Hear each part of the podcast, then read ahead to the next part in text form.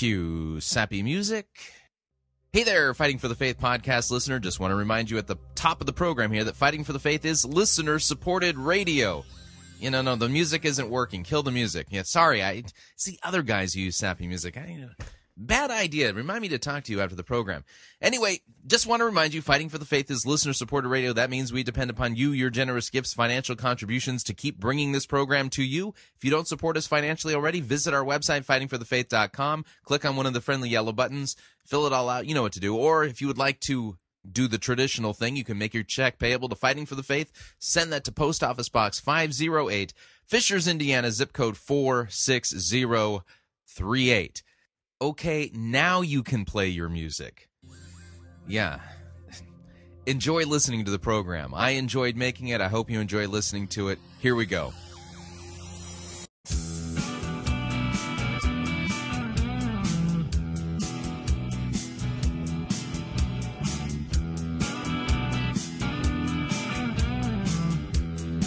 It's time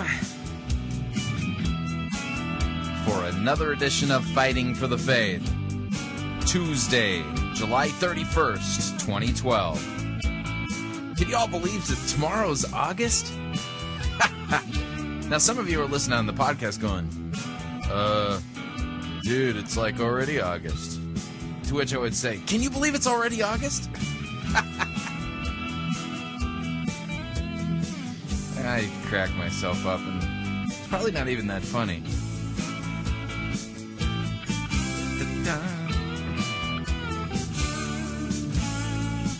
Thank you for tuning in. You're listening to Fighting for the Faith. My name is Chris Roseborough. I am your servant in Jesus Christ, and this is the program that dishes up a daily dose of biblical discernment, the goal of which, help you to think biblically, help you to think critically, and help you compare what people are saying in the name of God to the Word of God. There is no shortage of crazy things being said out there. We stop, slow down, open up the text, look in context, check the original languages if we need to. Yes, we ought to be doing that. Checking with what the church has said historically to see if things really match and jive there, or if what we're being taught is something new. And you're going, well, is that bad? Yes, it's bad. The faith has been once for all delivered to the saints. We should not be getting new doctrines, new ideas. We need to have faithful teaching that correctly handles the word already revealed, that does not represent new and novel approaches to the scripture. That bad things happen when that's occurring. Novelty is not a well, let's put it this way. When it comes to Christian doctrine, novelty is not a plus. It's a negative. Novelty is not a good thing. It's a really, really, really, really, really bad thing. And unfortunately, here in the United States, and maybe abroad in other places, we have listeners all over the world, you know, you're experiencing all kinds of novelty, and you're told to just endure it. You're told that this isn't something that's important. Stop being a hater. Stop being so picky. Stop thinking. Yeah, by the way, that's more and more of a theme that I'm catching from a lot of seeker-driven churches. Stop with this head knowledge. Stop with the thinking. Stop with the teaching stuff. Stop with the depth. Get busy. Get to work. Shut up. Deeds, not creeds. Down with creeds. We just need deeds. Yeah, this is the stuff that we're getting. And which, by the way, historically, that's a really, really, really dangerous message. And the reason I say that is because historically, the message of head knowledge versus heart knowledge, of anti-intellectualism, this irrational idea that attacks knowledge and in information and all this kind of stuff, that comes out of the anti-Enlightenment, and is a major theme and pillar of fascist ideology. So something to keep in mind there. Well, in fact, I'm going to be drawing some of these connections today. Got to tell you, today's program prep was complicated. And the reason I say that is because the sermon I'm reviewing in hour number 2. Now, I understand that there is a group of you that are regular listeners to Fighting for the Faith, and when we get to hour number 2, you go click, and you move on to the next podcast or whatever. Totally understand that. Listen, you know, I live through the sermon reviews all the time. So if you think you got it bad, you know, you tried to do this from my end. But today's sermon review, if you are somebody who feels that, you know, that the sermon reviews are, you know, they grate on you because the sermons that we review here are so bad. What I would like for you to do today is to listen to the sermon review. And it's an important sermon review, and here's the reason why. It is the kinder and gentler version of a message that you would expect to hear from Perry Noble or Stephen Furtick or guys like that who had a well, you know how Perry Noble put it. He talks about the Jack Bleak that in the church who always wants to go deeper. In fact, we're going to be playing that bite in the sermon review today to kind of draw the connection. The Jack Bleep who in the church is the one who always wants to go deeper, right? And, you know, he says, you're only as deep as the last person you serve. And you got Stephen Furtick berating the people in at Elevation Church, basically saying, yeah, you just want to pull your fat butt up to the, you know, to the bar and eat and eat and eat. But Jesus says, shut up, feed some, do something, help somebody, you know, all that kind of. Yeah, those messages don't fly so well for the general masses.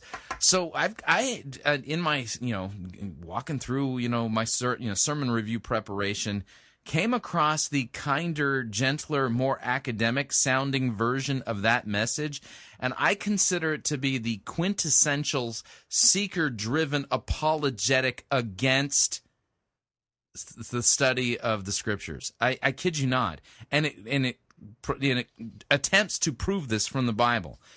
Crazy stuff. I mean, obviously it's self-defeating. I mean, right off the bat, you're going, Chris, are you serious that the sermon you're going to review today, the guy's going to try to use the Bible to teach that you shouldn't really be studying the Bible deeply? Yes. It's exactly what we're going to be having on today's edition of Fighting for the Faith. And of course, you know, I can already hear some of you going, come on, Chris, really? I mean, are people that so far gone that they would, you know, it's so patently obvious what's wrong. Yeah, they're really that far gone, and the problem is that these seeker-driven churches are so big, and make up such a, you know, a significant portion of the visible church. Chances are you know somebody who attends a church that believes these same things. So what we're going to do is we're going to tear this sermon down, and I mean we're going to pull this apart. And I'm going to demonstrate to you that there is some super slick Bible twisting. And I mean, some of the slickest Bible teaching I have ever witnessed. And it's kind of Beth Moore slick. And you're going, huh? Listen, I haven't reviewed a lot of Beth Moore's stuff, but I got to tell you, Beth Moore is a really, really skilled Bible twister. In fact, one of the last things I reviewed of Beth Moore, you would not have detected the Bible twisting if I hadn't pointed out to you that she skipped a verse. And she read the passage. It was from Philippians, I think, chapter 2 or 3. No, it's chapter 3. And there was a verse that she kept skipping. If she had read that verse, it would have blown apart. I mean, like, you know, C4 explosive. It would have blown apart the major point of her sermon, of the thing that she was presenting. But because she kept skipping it, she was able to continue to make the point that she was making. And I pointed out, you know, I just read it. It's like, read this. It's right here. And when you read it, it's like, boom. It totally destroys the point that she's making. That's some skilled Bible twisting. And Beth Moore, I think she tries harder than the average seeker-driven pastor to hide the fact that she's twisting the Bible. But whoo, Nelly! I mean, that woman makes me work. This sermon was that kind of work. I mean, it's like, I'm looking at my notes on this. I've got at least 5 full pages of notes on this sermon that I'm thinking we might want to start this one early. Of what we're doing. So let's talk about what we're going to do on today's edition of Fighting for the Faith. Now, do y'all know what a bromance is? Yeah. This is one of those terms. A bromance, you know, is like when a dude is like glowing and gushing and oohing and aahing over another dude, but it's not in it's not about homosexuality. You know, they just call it a bromance. It's like a dude who like totally respects and like is fawning over another dude because he's like thinking that he's the dude. So they call it a bromance. Now, so I was kicking around, you know, different names for this segment. I was seriously at first. In fact, the early drafts of the program, when you look at my notes, I had called this segment Stephen Furtick's Budding Bromance with Rod Parsley. But then I realized, yeah, that doesn't quite hit it. And y'all know who Rod Parsley is. If you don't, whew, boy, you're going to be in for a rude way. He is one of the worst of the worst of the worst on Trinity Broadcasting Network. In fact, he is only topped in heresy and like word of faith chicanery. He's only topped by T.D. Jakes. I mean, it's just that bad. But Rod Parsley recently made a surprise visit to, Stephen Furtick's Elevation Church. And no kidding, Stephen Furtick sent out a twit pic, an Instagram picture on his Twitter stream. And Rod Parsley, he did too. And so, I was considering calling this Stephen Furtick's Budding Bromance with Rod Parsley. And then I thought, wait a second here. Bromance doesn't quite get it. And so keep in mind, here's the idea, okay? I mean, the obvious question is, why would Stephen Furtick be hanging with, promoting, yucking it up with, and saying, he's my best buddy, he's a great preacher, with somebody who's just one of the worst of the worst of the worst TBN televangelists? Well, there's a reason why, and here's this, it's simple. If you would, species. It's species genetics kind of thing. Okay, listen. All right, sheep and wolves, they can't procreate. Okay, so wolves don't really like hanging with sheep. Okay, this makes perfect sense, right? So wolves, they hang with wolves. So I renamed the segment. I called it Stephen Furtick's Budding Wolfmance with Rod Parsley. And believe me when I tell you, I'm going to have to play the warning for the our standard warning for Fighting for the Faith when we get to this segment. And, so just keep in mind what you're going to hear is, oh yeah, it's pretty wicked and crazy. So we got that we need to talk about here. I've got a Al Mohler op-ed piece that was run at the CNN website, and it's entitled "My Take: Chick-fil-A, a Controversy." The Chick-fil-A controversy reveals religious liberty under threat. And this is one of those another like really brilliant op-ed pieces by Albert Mohler. And folks, the whole Chick-fil-A thing, the way this is coming out, it's very clear that despite what our Constitution says, that there are political officials, elected political officials, who are going to deny Christians rights that they constitutionally have because they're on the wrong side of the debate regarding homosexuals. And Al Mohler has done a good job of fleshing that out. So we got the Stephen Furtick piece, the Rod Parsley. I've kind of got a strange Mark Driscoll tie into this. And we got the Albert Mohler piece, and then we got our sermon review today. So yeah, I know it doesn't sound like a lot, but believe me when I tell you, it's going to take pretty much the whole program and more to really get all this stuff done correctly. So with that, let me go ahead and play our warning, and then we'll dive into our update, our Stephen Furtick update. Here we go. Warning, Fighting for the Faith can be dangerous to your health. Listening with caution is strongly urged while doing any of the following activities: operating heavy, deadly equipment, playing Farmville, or any time-wasting, brain-numbing activity. For sudden awakening at the sound of a particularly stupid eisegetical statement could cause neck strain. Drinking liquids, drinking hot liquids, having liquids too nearby, not having any liquids nearby. The following medical conditions have been known to occur while listening to Fighting for the Faith: cranial keyboard embedment syndrome, sinus-nasal liquid spewment disorder, steering wheel pounding, clenched fist strain, continual gaping dry mouth atosis, and frustrative disbelief brain explosion. Please take proper precautions. Drinking straws, padding, and duct tape are recommended.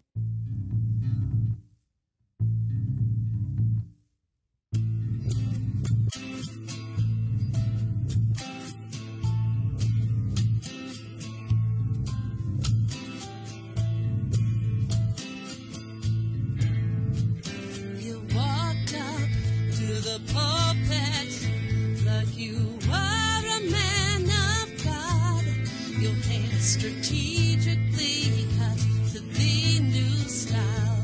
The beaver was big and hot. You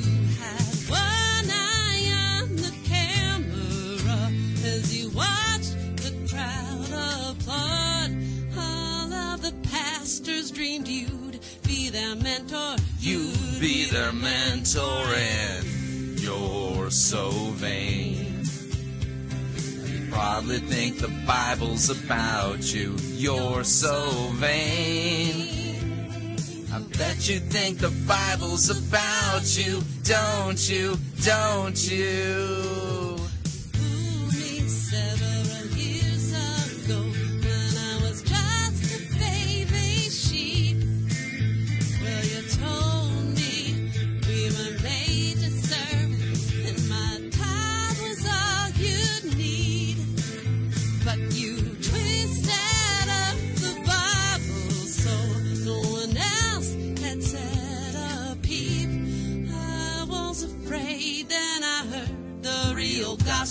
Heard the real gospel, and you're so vain. You probably think the Bible's about you. You're so vain. I bet you think the Bible's about you, don't you? Don't you? Yeah. All right, yeah. That's our Stephen Furtick update. A new rendition of Carly Simon's song, You're So Vain. Yeah, you probably think the Bible's about you. So, all right, this is thanks to the super sleuthing work of Ken Silva over at Apprising Ministries. You can find this at apprising.org. Headline reads, Prophet Leader Stephen Furtick descends down to Word Faith heretic Rod Parsley. And, yeah, kid you not, we got a Stephen Furtick tweet that was sent out over the weekend, and here's what the tweet says. It says, surprise visit from real Rod Parsley this morning, a preaching machine and a wonderful man. Now, Rod Parsley, a preaching machine and a wonderful man, and there's an Instagram pic where you can download the photographic moment where Rod Parsley and Stephen Furtick, you know, have their arms interlocked with each other because, you know, Rod Parsley, apparently, I mean, he's a preaching machine.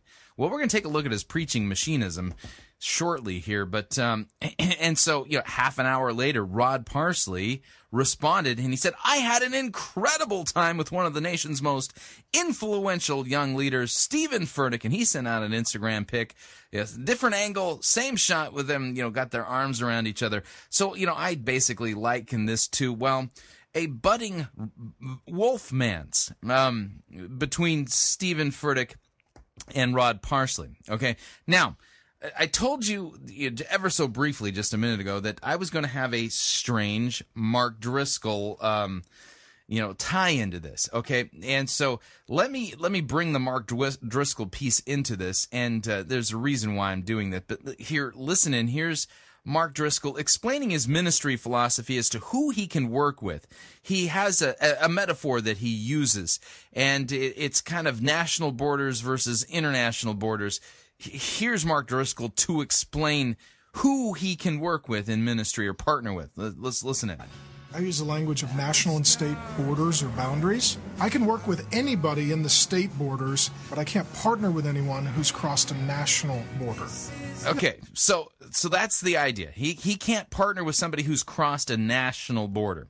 So here's my question. Would Mark Driscoll, who is very close with Stephen Furtick, consider Rod Parsley somebody who's crossed an international border, Christianity-wise, where he's like outside of, you know, Christianity? Or should we expect Stephen Furtick, Mark Driscoll, and James McDonald at Elephant Room 3 to invite Rod Parsley so that they can let everybody know how Rod Parsley is a great preaching machine and a wonderful man of God and somebody that you should be listening to? Now, the reason I asked these types of questions, and I kind of pulled that in there, is because I'm familiar with Rod Parsley's teaching. You know, years ago I had known a little bit more about him, but didn't take long to kind of you go back and go, yeah, I remember that this guy's a major Word of Faith heretic. So I spent some time on Rod Parsley's website and, you know, found some things that are, well, kind of interesting. Now, the other question I need to ask is, do you think the Apostle Paul would say Rod Parsley is a preaching machine and that he's a guy who, well, we may not share the same state borders, but he hasn't crossed any international borders? Do you think the Apostle Paul would consider Rod Parsley a fellow believer in Jesus Christ? The reason I ask this is, okay, over at the Rod Parsley website, there's a webpage here that says Prayer Cloth Power. Receive your miracle now. This is with a photograph of Rod Parsley. Here's what it says. Do you need a miracle? How about a supernatural breakthrough? Are you praying for healing, deliverance, financial abundance? Look no further. Wait no longer. Today is your day to tap into the breakthrough power.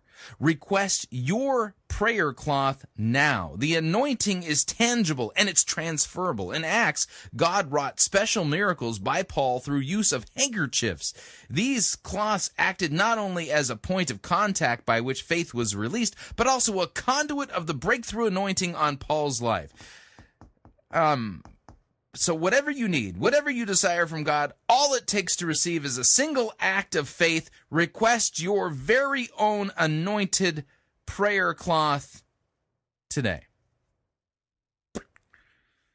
And when you request your prayer cloth, please consider giving your best love gift to help Pastor Parsley continue to minister to the lost and hurting around the world through the Breakthrough Television broadcast and Bridge of Hope outreach. So, make sure you send your best love gift in order to receive your anointed prayer cloth.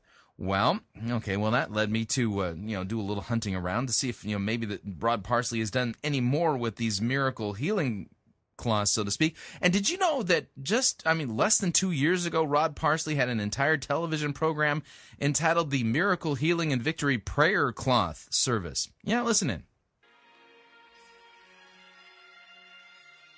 Welcome to this great worldwide miracle, healing, and victory prayer cloth service with Pastor Rod Parsley and the supernatural power of 10 that's about to be released for your miracle.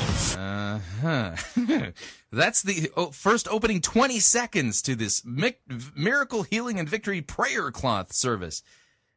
And release the power of 10. Listen to the star-studded cast of heretics that were all... in agreement with this miracle, healing, and victory prayer cloth service. Listen. Somebody is about to realize Jesus Christ. That's Rod Parsley. Is the same yesterday, today, and forever. If he ever healed anybody, he'll heal you tonight. This supernaturally significant year of 2010 is your perfect time for God to complete your victory and perfect your miracle. Nothing missing, nothing broken. I set myself in agreement with you. Spirit, soul, and body. Family, finances, and future.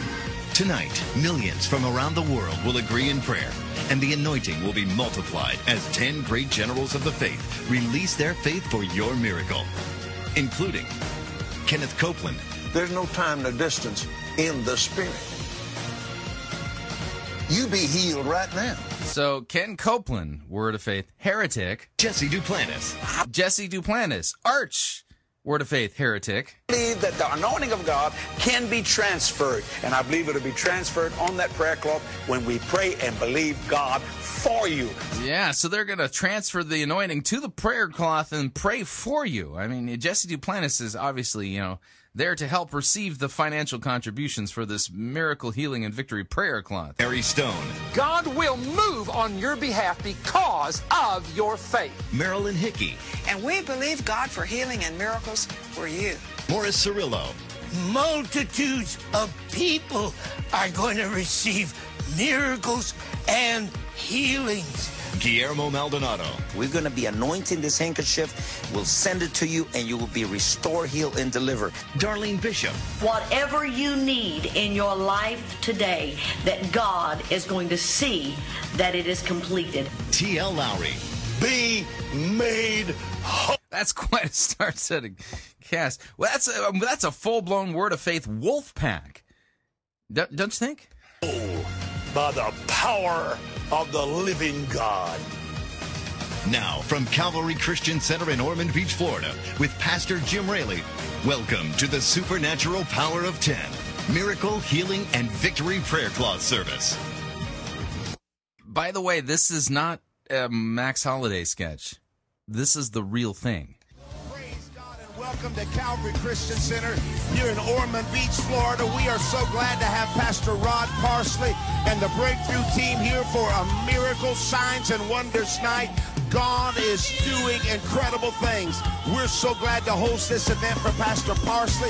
It's a night of healing. It's a night of victory. It's a night of power. It's a night of breakthrough. We want to thank Marcus and Joni Lamb. We're so excited to be on Daystar, and we want to welcome the whole family here tonight.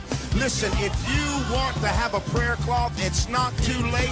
You can call the number on the screen. You can go to our website. We want to agree with you.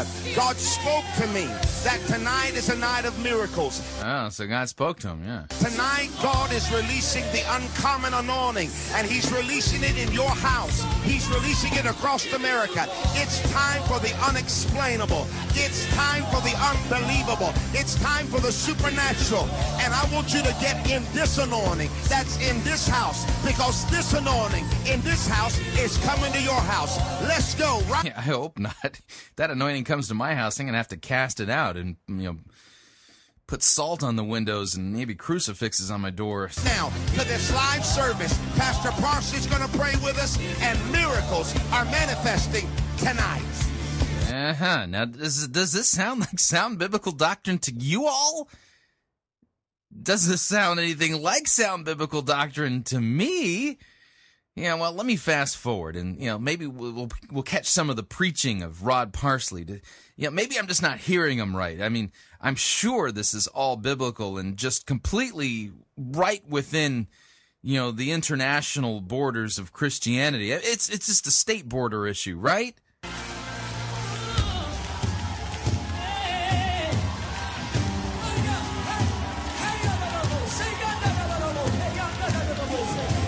That would be somebody pretending to speak in tongues. That's not actually the biblical gift itself.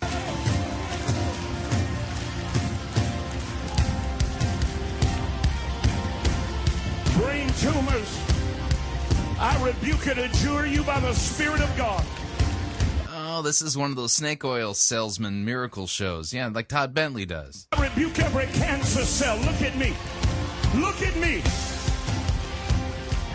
They just did 15 biopsies on this 6'2" frame.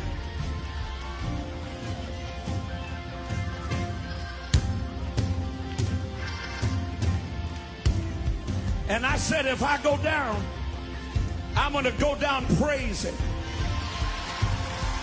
Yeah! Shout! No, you need to lose control. You need to lose control. So he's yelling at everybody that they need to not be so stiff. They need to lose control. Shout and scream and yell, and there's people literally just, it reminds me. I'm looking for the golden calf in the audience because it kind of looks like that, You need to forget who you are and where you are, where you came from. Yeah, just forget. Turn your brain off. You gotta stop thinking here, Just feel the emotion of the moment. And take the next 15 seconds and praise him in a way you've never.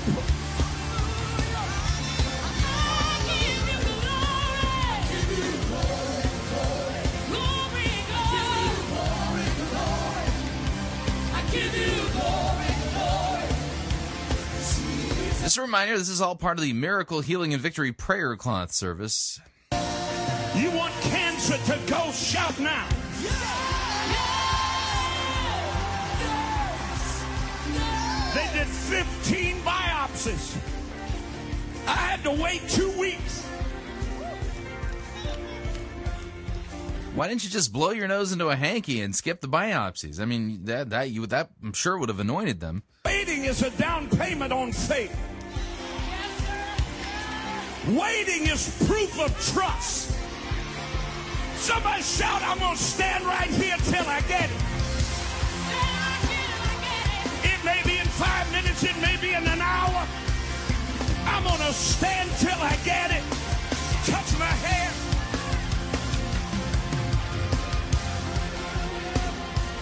I waited. Before I got up here, God healed breast cancer. Yes, yes, no, yes. See, how... Either you don't believe me, because if you really believed me, and I just told you that God Almighty healed breast cancer, and all you can do is go, thank you. Yeah, you're supposed to lose control here because, you know, he has announced that God has healed breast cancer. He's, you know, stop being so wimpy and intellectual. Just turn your brain off and just let yourself go and praise God, because Rod Parsley, the prophet here, has announced that God just healed breast cancer. Why aren't you going crazy? Come on. Oh, there it is. I see the golden calf. It's right there. Oh, somebody needs to lose it up in here.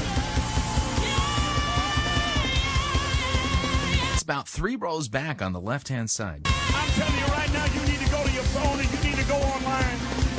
Over 300,000 people. 300,000 people have said, Pastor Rob, when you get to Calvary, under that anointing, I'm believing for the greatest miracle of my life. All I want is for some... Now, you can't see this, but in the middle of the stage, there is a stack of boxes. And I'm assuming that the boxes are full of these miracle healing and victory prayer cloths. He's going to anoint them and then send them out to people who send in their best love offering. Here tonight to act like God is still able. He now has a miracle healing and victory prayer cloth in his hands. The people are going crazy. Somebody spin, somebody run, somebody wave. Yeah, see, there's the golden calf. It's right there. It's again, 3rd row, about, you know. Shout, cancer, go! It's going right now. Minneapolis, Minnesota. It's going. Los Angeles, California. It's going. I got a word for you. Oh, yeah, this guy's a preaching machine, all right. It's too bad he's not preaching anything that's biblical. Your adversary tonight is about to encounter a God with whom he... Now, what you can't see on the screen, call now, log in, and we'll rush you an anointed prayer cloth. Just contact us at this phone number, and we will send you an anointed miracle healing and victory prayer cloth now. Quick, claim your miracle. These are what's rolling across the bottom of the screen. Cannot contend.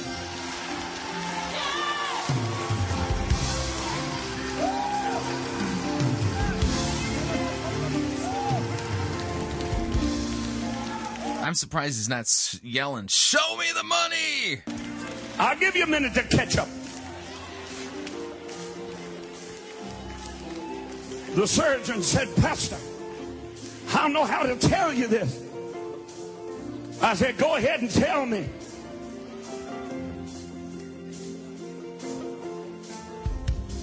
There are thousands of people right now who are bound by lying symptoms. You have symptoms, but they're lying. You have heart symptoms, but it's a lie. You have cancer symptoms, but it's a lie. You have migraine. How long do you think it'll be before Stephen Furtick does a service like this, huh? Brain headache symptoms, but it's a lie. You have arthritic symptoms, but it's a lie. You have fibromyalgia symptoms, but it's a lie. You have fibroid tumor symptoms, but it's a lie. Yeah, you have a stage inside of a church, but what you're preaching's a lie. I dare you to thank God right now that the thief has been found.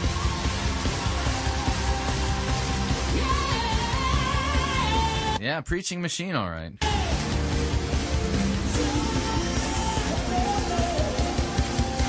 Come here to me. You, come here to me. You, come here. Come here to me. All right, so he's calling out somebody in the audience. Shout, shout, shout. All right, this guy's coming forward. Anything I say to them. He's now on the stage being escorted into the presence, rushed into the presence of Rod Parsley. You can make yours. Anything I say to them, you can make yours. Anything I say to them, you can make yours. Is your God a creator? Yes. He's a creator. He makes... Now there's somebody right behind him to catch him. How much you want to bet this guy's going to be on the floor in less than 30 seconds? Something out of nothing. Yes. He doesn't need anything to start with. Yes. Lift your hands. Say the word millions. Millions. Say it again. Million. Say it again. Million. Say it again. Million. God's making 100 millionaires tonight all over America. Wow. This is better than, any raffle ticket thing that I've ever remember, the Cub Scout meetings. I mean, God's going to make 100 millionaires tonight. Wow. God's going to give you an entrepreneurial spirit. Step out in faith and move. Fear paralyzes. Yeah, there you go. So, yeah, that was from Rod Parsley's Miracle Healing and Victory Prayer Cloth service. Keep in mind, the prophet Fuhrer, Stephen Furtick, over the weekend sent out a photograph of him and Rod Parsley. Stephen Furtick saying, "Surprise visit from Rod Parsley this morning, a preaching machine and a wonderful man." So do you think somebody who's fleecing millions from people by, these false signs and wonder miracle shows... how did Bono put it from U2? Stealing money from the sick and the old. How does that make somebody an incredible man? I think that would make somebody less than incredible. In fact, the quite opposite. An incredible charlatan, an incredible heretic, an incredible evil person, but not an incredible man. But Stephen Furtick, a preaching machine, says that he's a preaching machine. Now, coming back to my question from earlier, let me rewind the audio on this piece. Again, this is Mark Driscoll talking about how he can partner with anybody who hasn't crossed an international boundary, but as long as they're they have state boundaries. Listen again. I use the language of national and state borders or boundaries. I can work with anybody in the state borders, but I can't partner with anyone who's crossed a national border. Yeah. Okay. So here's the question. I mean, that's all great. And, Stephen Furtick and Mark Driscoll, those guys are buds. They're they're tight. They're really close. I mean, Mark Driscoll recently preached for Stephen at Elevation Church. So the question I have is, do you think that somebody who is putting on those kind of false miracle healing shows, who teaches the word of faith heresy, sends out miracle healing and victory prayer hankies, complete with their anointing, for their best love gift. Do you think, claiming right there that God was making 100 millionaires that night. Wow, it's awful nice of God. And that he was going to give that guy, a spirit of, an entrepreneurial spirit. Do you think that crosses an international border or just a state border? That, we need to shut up and stop complaining about Rod Parsley because he's a brother in Christ. Using Mark Driscoll's, idea here, state border, international border. And do you think the Apostle Paul would agree? Because I say that because, I've got Titus chapter 1 open here in my computerized Bible. Starting at verse 10, there, back it up. All right, Verse 6, if anyone is above reproach, the husband of one wife, his children are believers, not open to the charge of debauchery or insubordination, for an overseer as God's steward must be above reproach.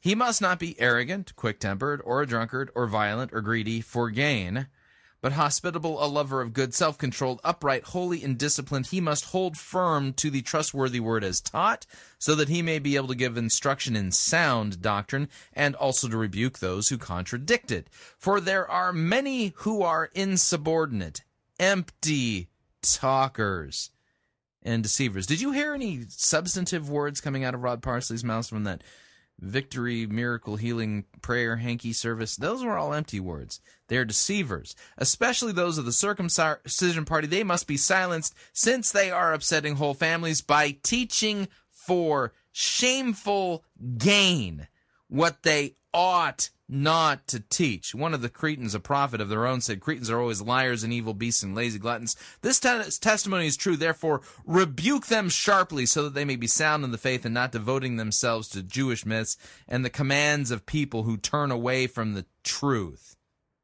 They profess to know God, but they deny him by their works. They are detestable, disobedient, and unfit for any good work.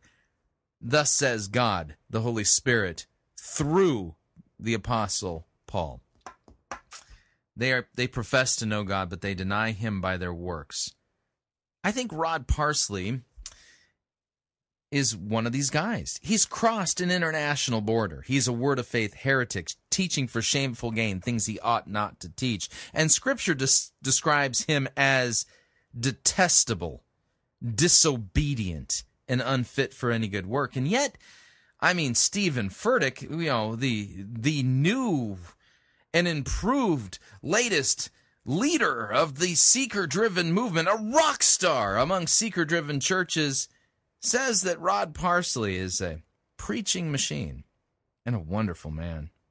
Yet Scripture describes him as disobedient and detestable. So, I mean, you know, what should we do about this? Well, do you think that Mark Driscoll will be calling Stephen Furtick on the phone saying, dude, come on, Rod Parsley's detestable and disobedient? Probably not. Why? Because, well, Mark Driscoll was one of the key perpetrators of the crime that occurred at Elephant Room 2, where T.D. Jakes was basically given the right hand of fellowship by James McDonald and Mark Driscoll. And basically we're told that we got to be quiet and shut up and stop complaining. I mean, T.D. Jakes hasn't crossed an international border. So, yeah, I mean, my question is, will James McDonald invite Furtick and Rod Parsley to Elephant Room 3? And will they extend the right hand of fellowship to him and have Mark Driscoll explain to us how Rod Parsley hasn't crossed an international border, but only, you know, a state border, and that he can partner with him, and that you need to stop complaining and being a hater and things like that? Yet the Scriptures describe those who teach for shameful gain what they ought not to teach as detestable, disobedient, and unfit for any good work. And they need to be rebuked, and rebuked sharply. So who are you going to believe? Stephen Furtick, Mark Driscoll, or the Apostle Paul writing under the inspiration of the Holy Spirit? I know where my money's going on. You know, that one, I can tell you who I'm going to say is probably teaching the truth. And it ain't Driscoll, and it ain't Furtick. All right, we're up on our first break. If you'd like to email me regarding anything you've heard on this edition or any previous editions of Fighting for the Faith, you can do so. My email address, talkback@fightingforthefaith.com, or you can ask me, my friend, on Facebook. It's facebook.com/Pirate Christian, or you can follow me on Twitter. My name there, @Pirate Christian. We'll be right back.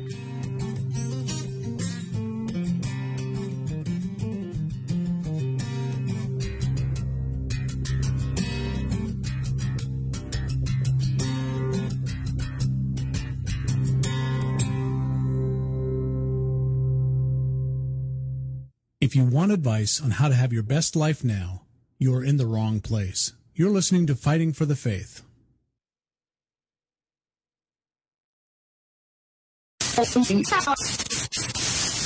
You're listening to Pirate Christian Radio. We'll be taking your false doctrine now.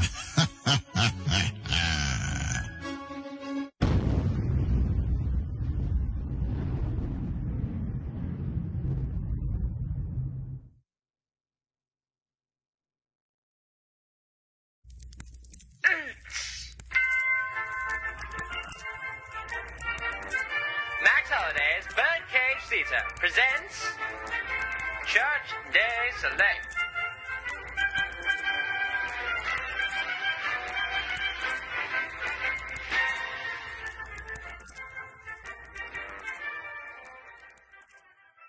Thank you for tuning in to another episode of Audacious Bible Time. I'm your host, Stanley Andy. Today we're going to be reading from Matthew chapter 3, verse 7, from the Furtick Audaciously Revised Translation of the Bible. Here's what it says. But when he saw many of the Pharisees and Sadducees coming to his baptism, he said to them, "You brood of bloggers, who warned you to flee from your mother's basement?" Thank you for listening to Audacious Bible Time. I'm your host, Stanley Andy.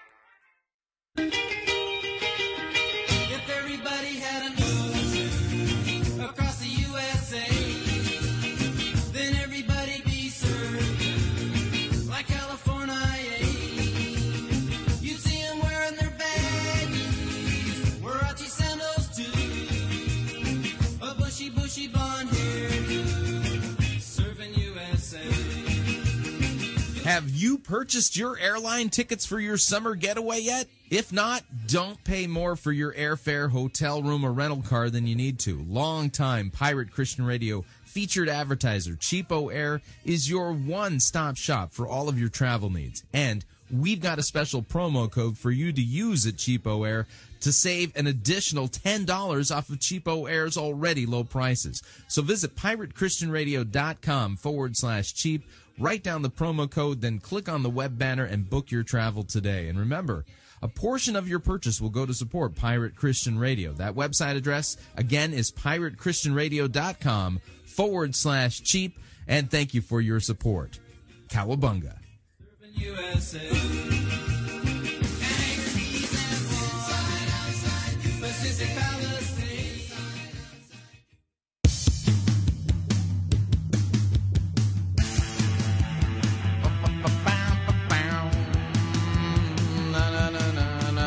We're back.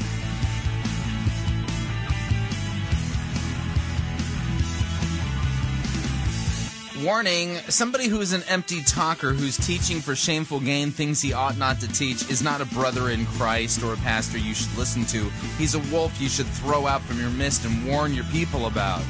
Just a reminder, Fighting for the Faith is listener-supported radio. That means we depend upon you and your generous gifts, financial contributions, in order to continue to bring Fighting for the Faith to you as well as to the world. You can partner with us financially by visiting our website, fightingforthefaith.com. When you get there, you'll see our famous two friendly yellow buttons. One says donate, the other says join our crew. When you join our crew, you're signing up to automatically contribute $6.95 every month to the ongoing work and mission of Fighting for the Faith and Pirate Christian Radio. Of course, if you'd like to specify the amount that you would like to contribute, you could do so by clicking on the donate button, or you can make your gift payable to Fighting for the Faith and then send that to Post Office Box 508, Fishers, Indiana, zip code 46038. Thank you for your support. And also keep in mind we're in the middle of our summer bake sale to help us get through the lean, mean, financially thin summer months. And the way you participate in the bake sale is visit our website, piratechristianradio.com/bake sale. And there you can pick up a copy of your T-shirt. They are going they're going quick. Got to tell you that, folks.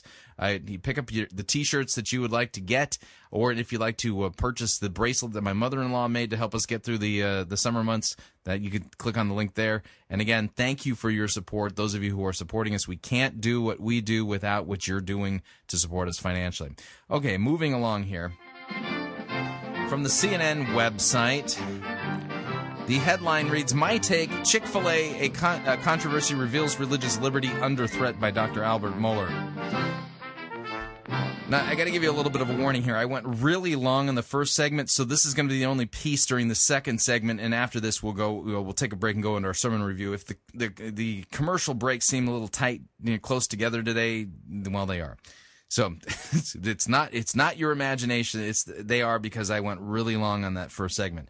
Dr. Mohler writes. He says cultural upheavals often occur in the most surprising context. Who expected the clash between sexuality and religious liberty would be focused on a restaurant company mainly known for its chicken sandwiches? That's a great question. And yet the controversy over Chick-fil-A is a clear sign that religious liberty is at risk and that this nation has reached the brink of tyrannical intolerance from at least some of our elected leaders. Let me read that again. It is a clear sign that religious liberty is at risk, and this nation has reached the brink of tyrannical intolerance from at least some of our elected leaders. This controversy was ignited when Chick-fil-A president Dan Cathy, son of the company's legendary founder Truett Cathy, told a Baptist newspaper that he and his company, quote, operate on biblical principles and are, quote, very much supportive of the family, the biblical definition of the family unit. Defining Chick-fil-A as a family business, Cathy went on to say that, quote, we intend to stay the course. We know that it might not be popular with everyone, but thank the Lord we live in a country where we can share our values and operate on biblical principles. Media attention to Cathy's comment revealed a radio interview that he'd given a few weeks earlier in which he commented that, quote, I think we are inviting God's judgment on our nation when we shake our fist at God and say, we know better than you what constitutes a marriage. Quote, I pray God's mercy on our generation that has such a prideful, arrogant attitude to think that we would have the audacity to redefine what marriage is all about, he said. Within days, elected officials in Chicago, Boston, and New York were pledging to deny the company access to their cities. Because of, quote, Dan Cathy's ignorance, I will deny Chick-fil-A a permit to open a restaurant in my ward, Chicago Alderman Procco Moreno said in a threat echoed by Chicago Mayor Rahm Emanuel. Folks, the Constitution guarantees our right to freedom of speech and freedom of religion, and these elected officials are saying, you can't have that anymore.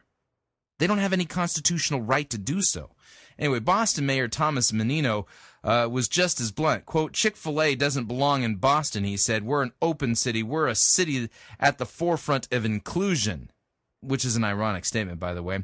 New York City Council Speaker Christine Quinn, who just recently married her lesbian partner, called upon New York University to kick Chick-fil-A off its campus, echoing the Boston mayor's lack of irony. She also called for exclusion in the name of inclusion. Quote, we are a city that believes our diversity is our greatest strength, and we will fight anything and anyone that runs counter to that. Notice the irony here? We are inclusive, but we're going to exclude anybody who doesn't agree with our inclusion. Within days, Moreno, Emanuel, and Menino had qualified their statements somewhat, promising to operate within the law and constitutional limits. Oh, that's awful nice of them, don't you think? I'm so glad that they agreed. It was so kind of them to agree to operate within constitutional limits. I'm so happy that our elected officials can kind of turn that on or off at will. Anyway, those clarifications became necessary when legal authorities quickly recognized threatened violations of First Amendment rights. To his credit, New York Mayor Michael Bloomberg, an ardent supporter of same-sex marriage, warned, you can't have a test for what the owner's personal views are before you decide to give a permit to do something in the city. Note carefully that Chick-fil-A was not charged with discrimination in hiring or service, but simply with the fact that its president and chief operating officer supports traditional marriage. Note something else. Dan Cathy's statements were explicitly religious. He made his comment in the religious press, including a Baptist newspaper. His comments were infused with his Christian convictions, the same convictions that have led the company to close for business every Sunday.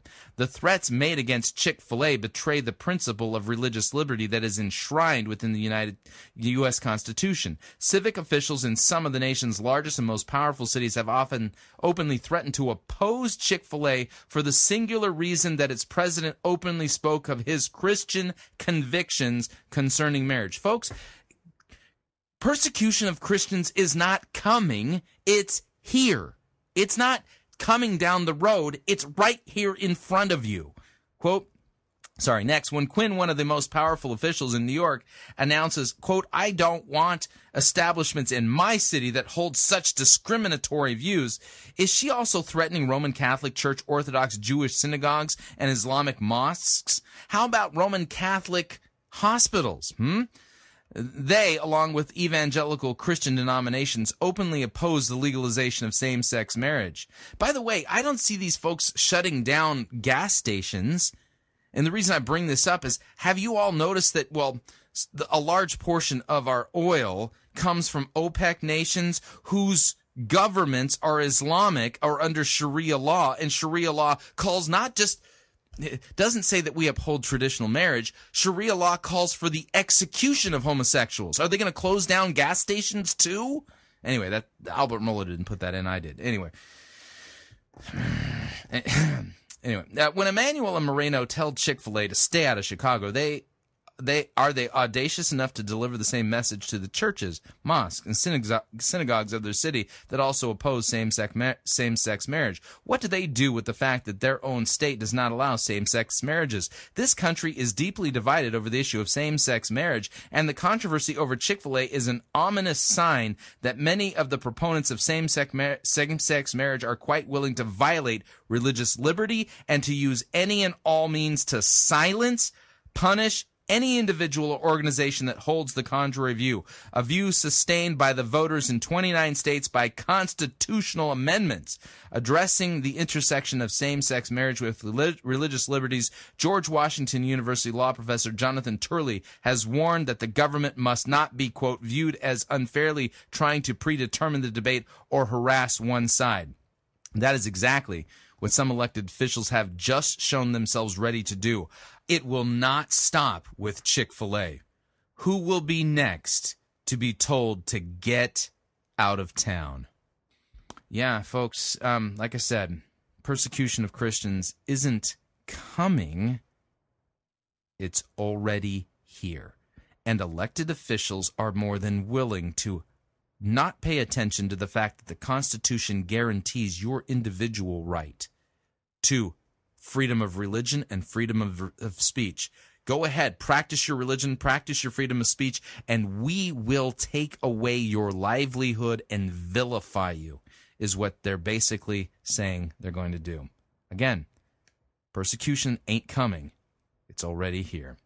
You need to know that. All right, we're up on our second break. If you'd like to email me regarding anything you've heard on this edition or any previous editions of Fighting for the Faith, you can do so. My email address, talkback@fightingforthefaith.com, or you can ask to be my friend on Facebook. It's facebook.com/Pirate Christian. Follow me on Twitter. My name there, @Pirate Christian. When we come back, a sermon review. I don't want you to miss this one. Critical sermon that demonstrates the seeker-driven hatred of knowledge. We'll be right back. No itching ears are scratched here. You're listening to Fighting for the Faith. Pirate Christian Radio Theater presents Death of a Salesman. Are ye a salesman? Why, yes, I am. Can I interest you in some...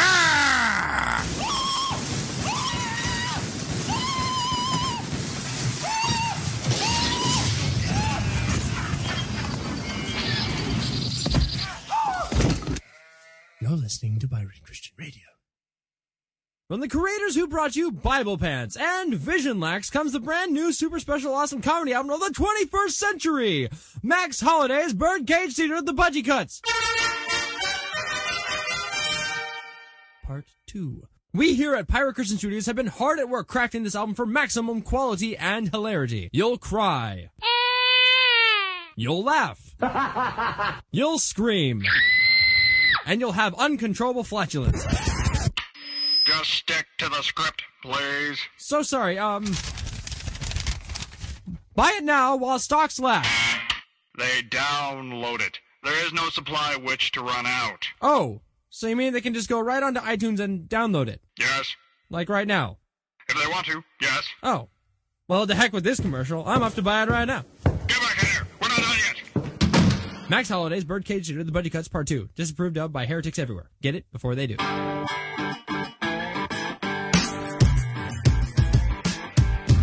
Okay, we're back. Hour number 2 of Fighting for the Faith. An important sermon we're going to be reviewing here. Not a good one, though. Get out your Bible. You're going to need it. Pen and paper. You'll probably need that, too. Have you ever heard a biblical teaching on why you shouldn't focus on deep biblical knowledge? Sounds self-refuting, doesn't it? Well, it is. Yeah, but wait till you hear this thing unfold.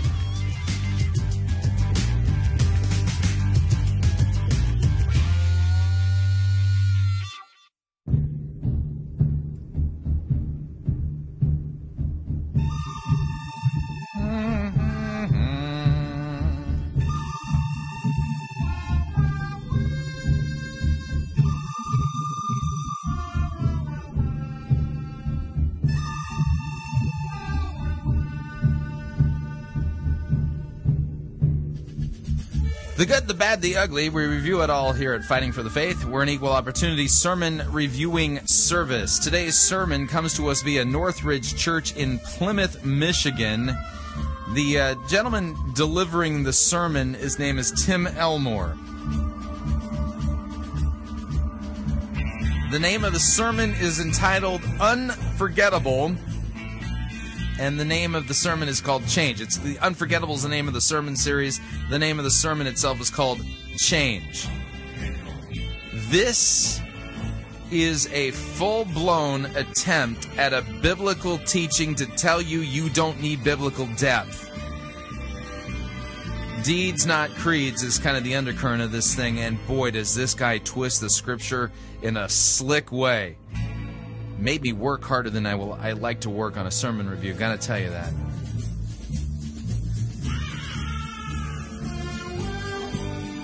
I mean, just on its surface, think about it. Somebody giving me a biblical teaching telling me that I don't need biblical depth?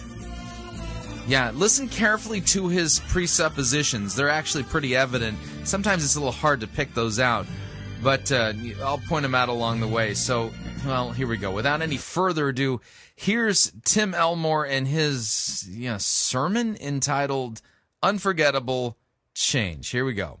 Well, good morning, everybody. Welcome to Northridge Church. Good to see you all.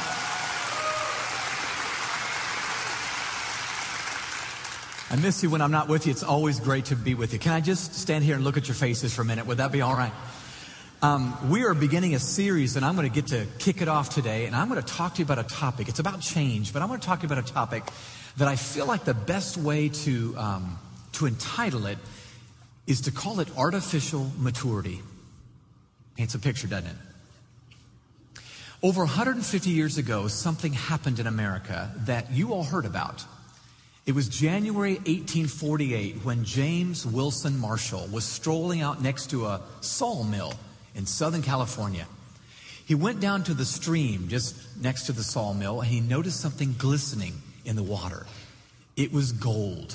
He wasn't sure it was gold at first, but it glistened and it looked like it might be, so he dug it up and washed away the sand and took it in and tested it out, and sure enough, it was gold. And it was at that point when word got out, the California gold rush was on.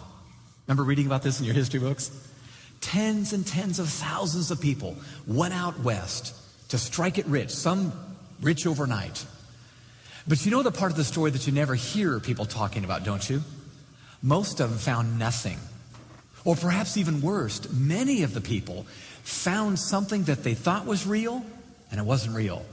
You know what I'm talking about, don't you? It was called fool's gold. Fool's gold looked like the real thing. It glistened like gold. It even felt like gold. But when they picked it up and strung through the sand and finally tested it out, it was worthless. It just looked like the real deal. And I'm suggesting today that we live in an age right now where it's easy to make artificial anything, fools anything. Think about it with me. There's artificial sweeteners, right? In case you don't want sugar, you can have something that tastes like sugar, but it's not really sugar. There are artificial turf, artificial grass. Ladies, artificial fingernails, right? Artificial flavorings. There's even artificial money. We call it counterfeit money. It's really worthless, but it looks like the real deal. And by the way, with artificial money, counterfeit money, have you ever noticed you don't counterfeit a $1 bill, you counterfeit a $100 bill. You counterfeit what's most valuable. Keep that in files for later. We live in a day, as I just mentioned, where you can make a generic brand, if you will, of almost anything valuable. And I'm saying maturation, real, authentic maturity is so valuable yet so rare, because the artificial thing is everywhere today. Can I just give you a couple of pictures that will get you on board really fast right now?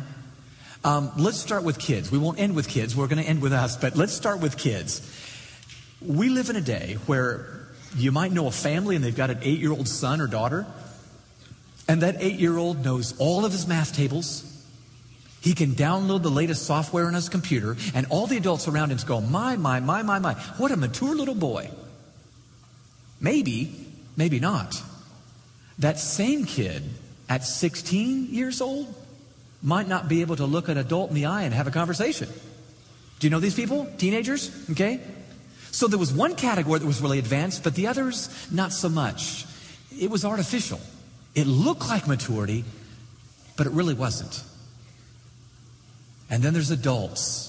Notice something here. He's not starting with a biblical text. Okay, just by way of pointing this out. This is based upon human reasoning and philosophy, not biblical teaching. He's going to go backwards to try to prove his points from Scripture, but he's not starting in Scripture. He's starting with his own research, his own experiences. It sounds reasonable enough, though, doesn't it? Oh, my goodness gracious. You know them, don't you? They can be well-read. They can be well-educated with master's degrees and PhDs, well-networked. But then when it comes to the fundamentals that make life work, basic life skills, they're missing. They can't keep a family together, a marriage together, their life together. In other words, it's high IQ but low EQ, which is a greater predictor of success in life. By the way, EQ, it stands for emotional quotient. There's books out about this. It was artificial. It looked real. Looked real, but it wasn't. So that's the setup. Watch where he jumps to from here. Now he's going to bridge this into Christian sanctification. And then there's those of us who call ourselves Christ followers. People that are good people, that follow Jesus. At least we say... If I swear, I got to point this out. You're going to... You blinked and you missed it. Okay? He said something that tips his hands regarding his beliefs. He does not believe in the biblical doctrine of original sin. Doesn't. This guy believes that we are good people. Okay? He just said it. And I have to back this up just a bit. Don't blink. You'll miss it. But it's critical because here's the question. Okay, kind of a worldview question. What's the context we find ourselves in? What's our problem and what's our solution? These are kind of worldview problems or worldview type questions.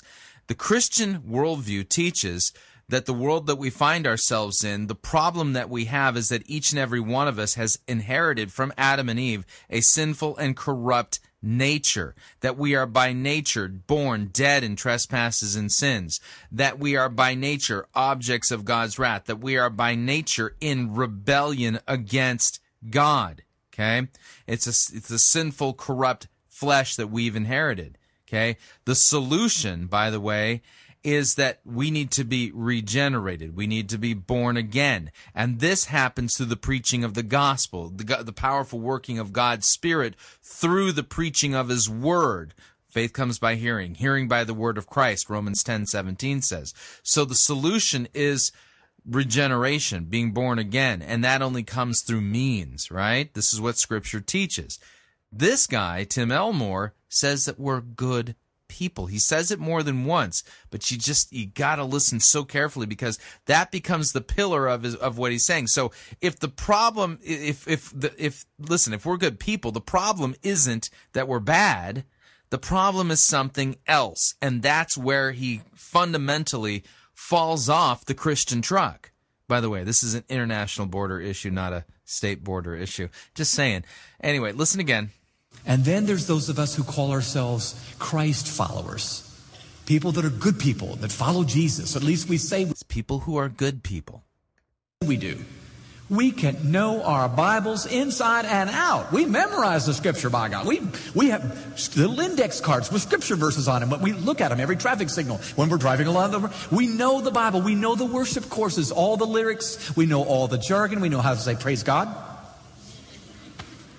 And yet you look at our lives, and there may be no fruit at all, no evidence that we look any different from those people out there that don't say they follow Jesus. Now notice, again, because he denies, does not believe the doctrine of original sin as revealed in Scripture, you know, I mean, if you would just read your Bible, you'd come up with a solution here, or you'd be able to understand how to frame this properly. He hasn't framed it correctly at all, at least not biblically.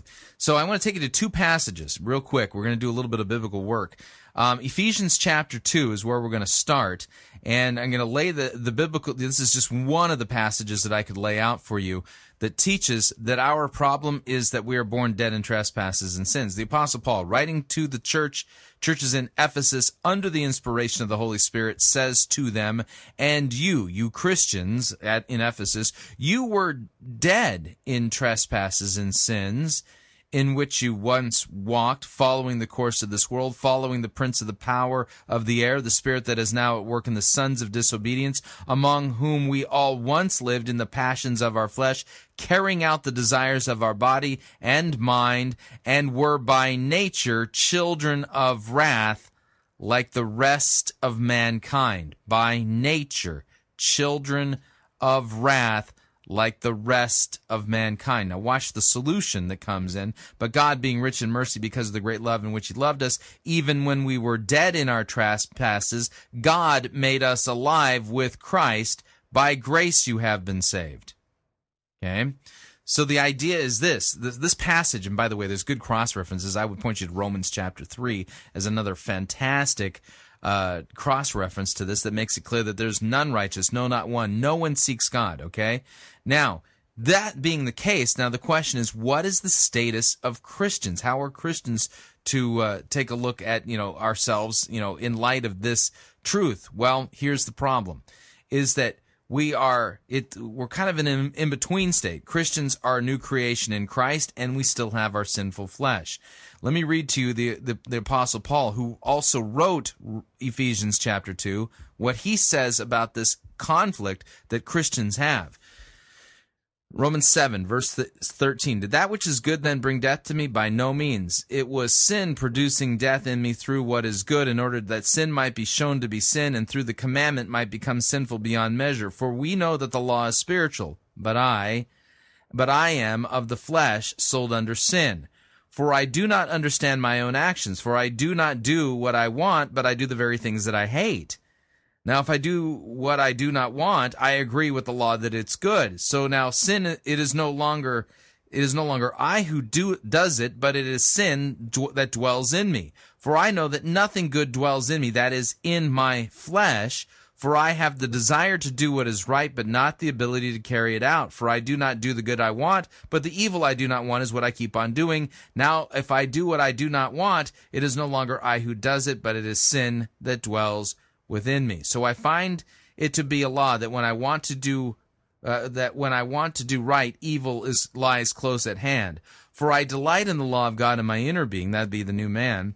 But I see that in my members another law, waging war against the law of my mind, and making me captive to the law of sin that dwells in my members.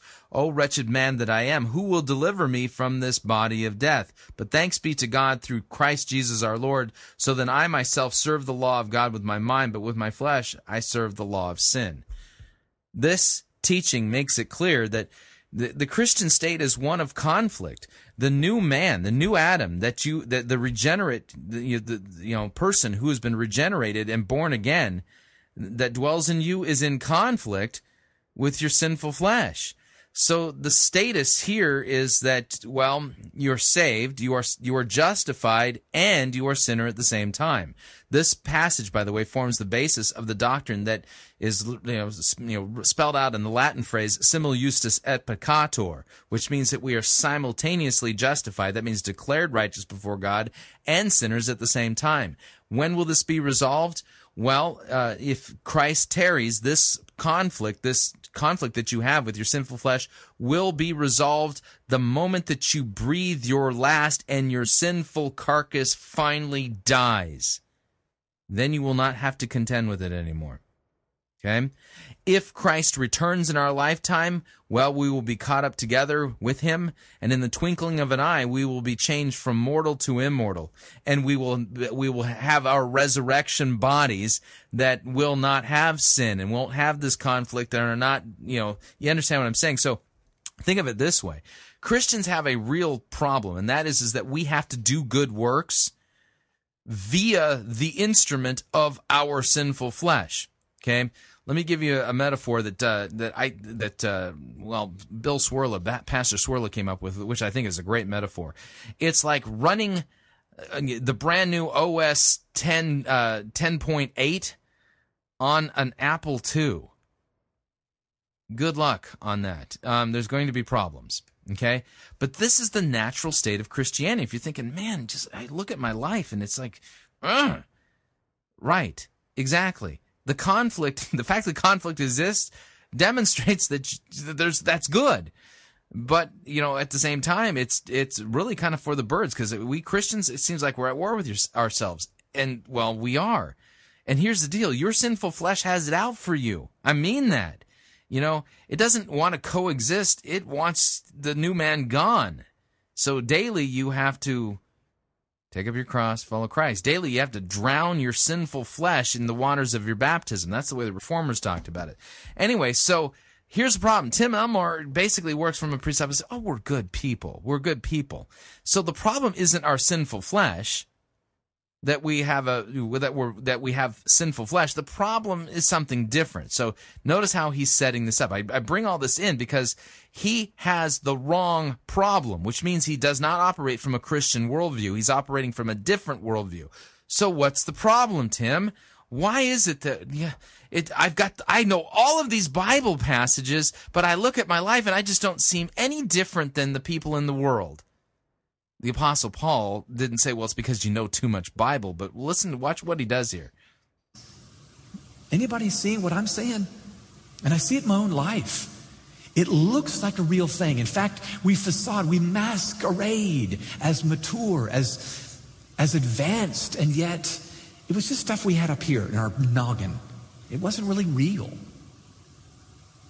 This term artificial maturity actually has a definition. In fact, I just released a book called Artificial Maturity. It's in bookstores, but let me define it for you right now. This isn't a biblical teaching. Artificial maturity, not a biblical teaching.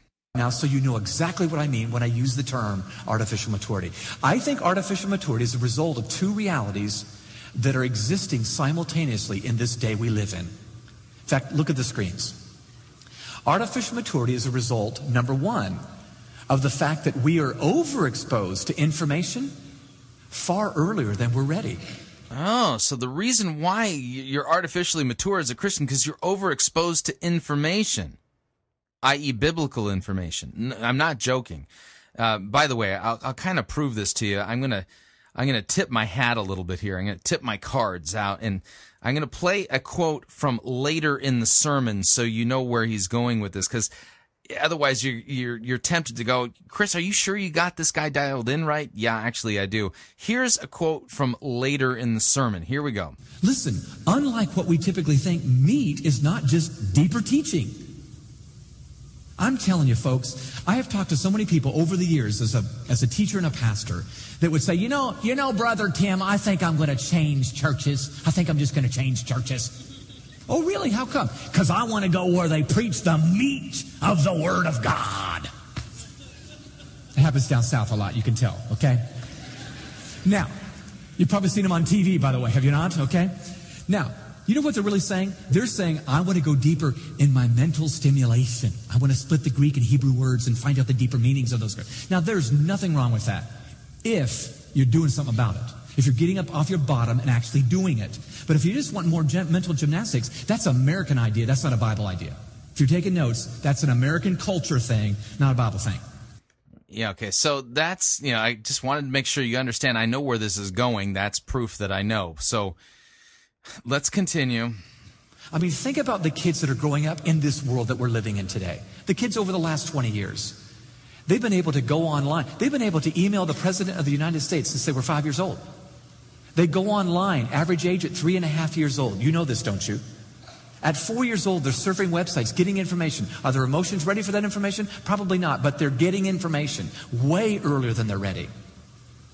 My daughter Beth. So the problem isn't that they're born with a sinful flesh they inherited from Adam, but the problem is they're getting just too much information too quickly. They're good people. It's just that they're being overwhelmed with bad information.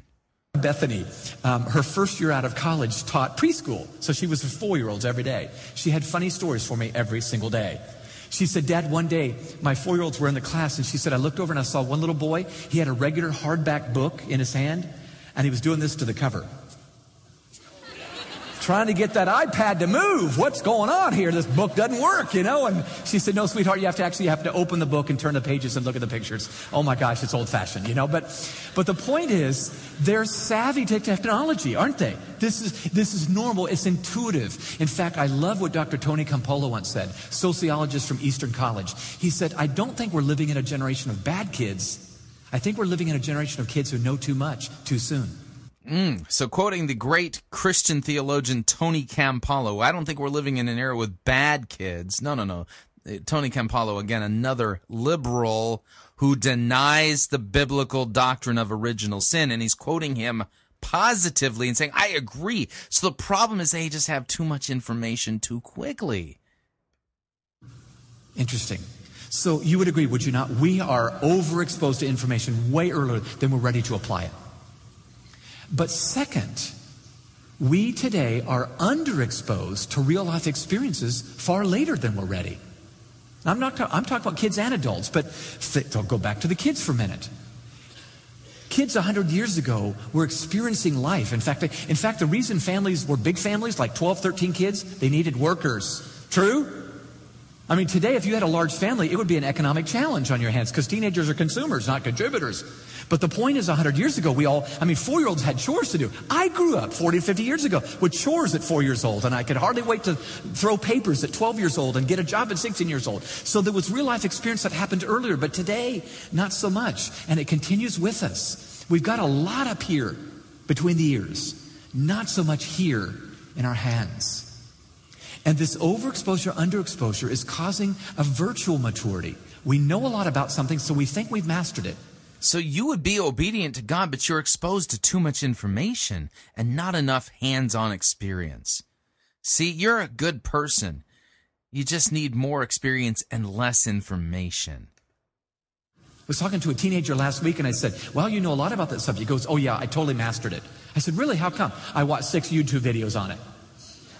Okay, well, there you go. There you're a PhD in that one. You know, I mean, but it's how we think today. We just get so much coming at us, screaming at us, that we assume it's real, but it's not. I mean, call it knowledge. It's knowledge, but it doesn't equate to maturity. Am I right about this? Information parades as action. We think it's real. No, I completely challenge that. Information parades as action. What are you talking about? I don't know anybody who believes that, young or old. We think it's real life. We think it's maturation, but it's fool's gold. It glistens like the real thing, but it might be worthless. I'm here to say that the challenge of the day is that artificial maturity naturally happens to us. We need to be intentional about creating authentic maturity in our lives. So how do you create authentic maturity? Less information, more action. The result of all this, what I'm telling you, is at least fourfold. There may be bunches of other unintended consequences, but let me very quickly give you 4 unintended consequences of this artificial maturity thing going on today. By the way, let me warn you, I'm about to be graphic, okay? So fasten your seatbelts. I'm going to be very graphic, okay? Number 1.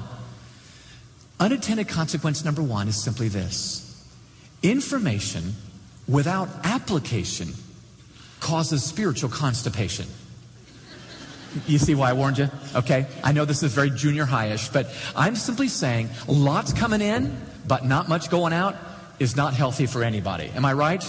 Okay, now I want to point something out. This is just the more highbrow, intellectual-sounding, more reasonable-sounding way of saying, well, this.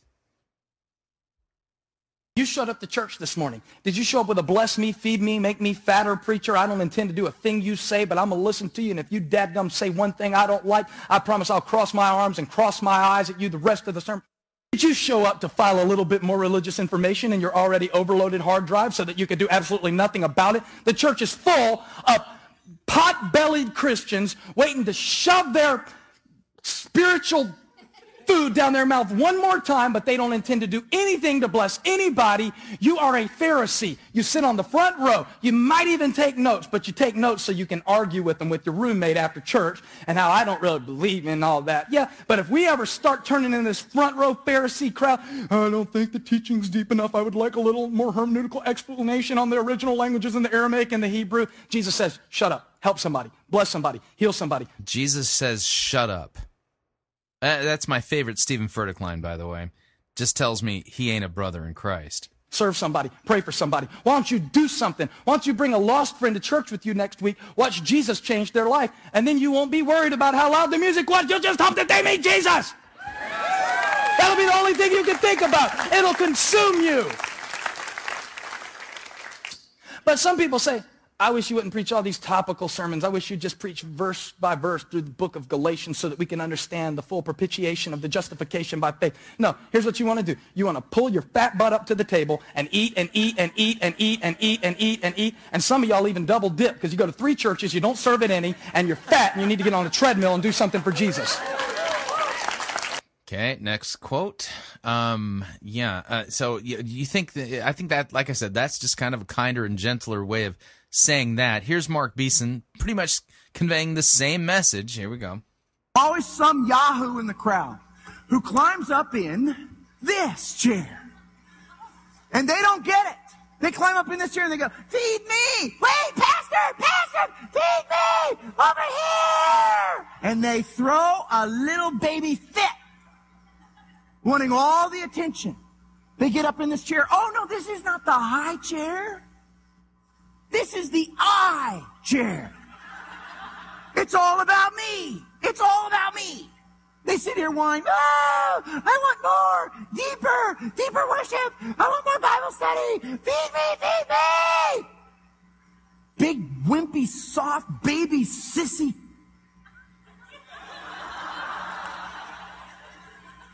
These people wear me out.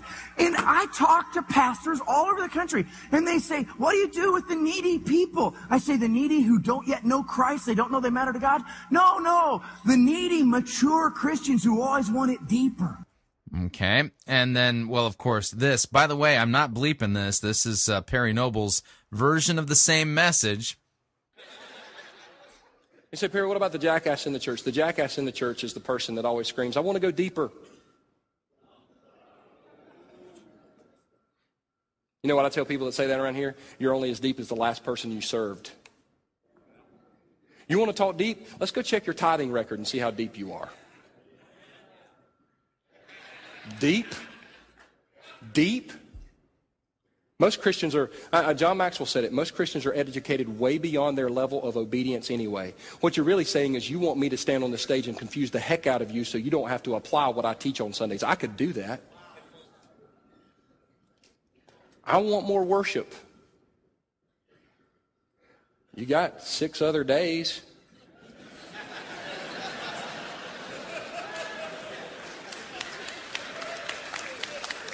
If you were full of Jesus when you walked in here, it wouldn't matter to you how much we sang. Okay, and then more recently, remember Ed Young's rant against the Calvinists? Well, this also falls into this same vein. Notice the theme: anti-doctrinal, anti-intellectual, anti-deep teaching. Here's a montage of some of the things that Ed Young went on in his recent rant against the Calvinists. See if you remember these. I'll just be comfortable. No wonder the young people like it. It's sexy and cool. I'm learning stuff. I love Calvinism because I'm learning stuff. It's just relaxing. Yeah, learning stuff. That's just relaxing. Oh, he's deep. What are you smoking? Are you kidding me? I cannot put my head on the pillow at night knowing that our church has baptized 26 people. I can talk over your head like that. I know the Hebrew, the Greek. I've done theology. You can tell I know. What I want you guys to do, leave and go, man, Ed's so smart. I don't know what in the heck he was talking about. It was a great theology class. We're not going to be a gearhead church. You know what a gearhead is? A gearhead in fishing terminology, is someone who's so into the gear, but they hardly ever fish. Yeah. There's a lot of gearhead churches. Yeah, so, notice the theme here.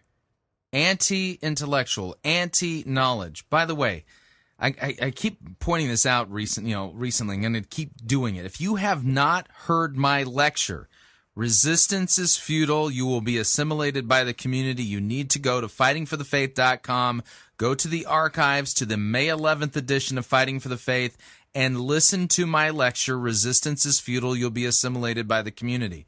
Folks, this is not a biblical teaching. The Bible doesn't teach, listen, stop focusing on reading your Bibles and just obey what little you've heard. The Bible doesn't teach this. This whole false dichotomy between head knowledge and heart knowledge, this has a historical root. It has a historical source, and the historical source is fascism. I know that is a really brutal thing to say, but it's a fact. Go listen to my lecture, Resistance is Futile, You'll Be Assimilated by the Community. By the way, I'll read to you, from one of the major fascist theologians, if you would, of the 20th century, Giovanni Gentile. Here's what he says. Is fascism therefore anti-intellectual, as has been so often charged? It is eminently anti-intellectual.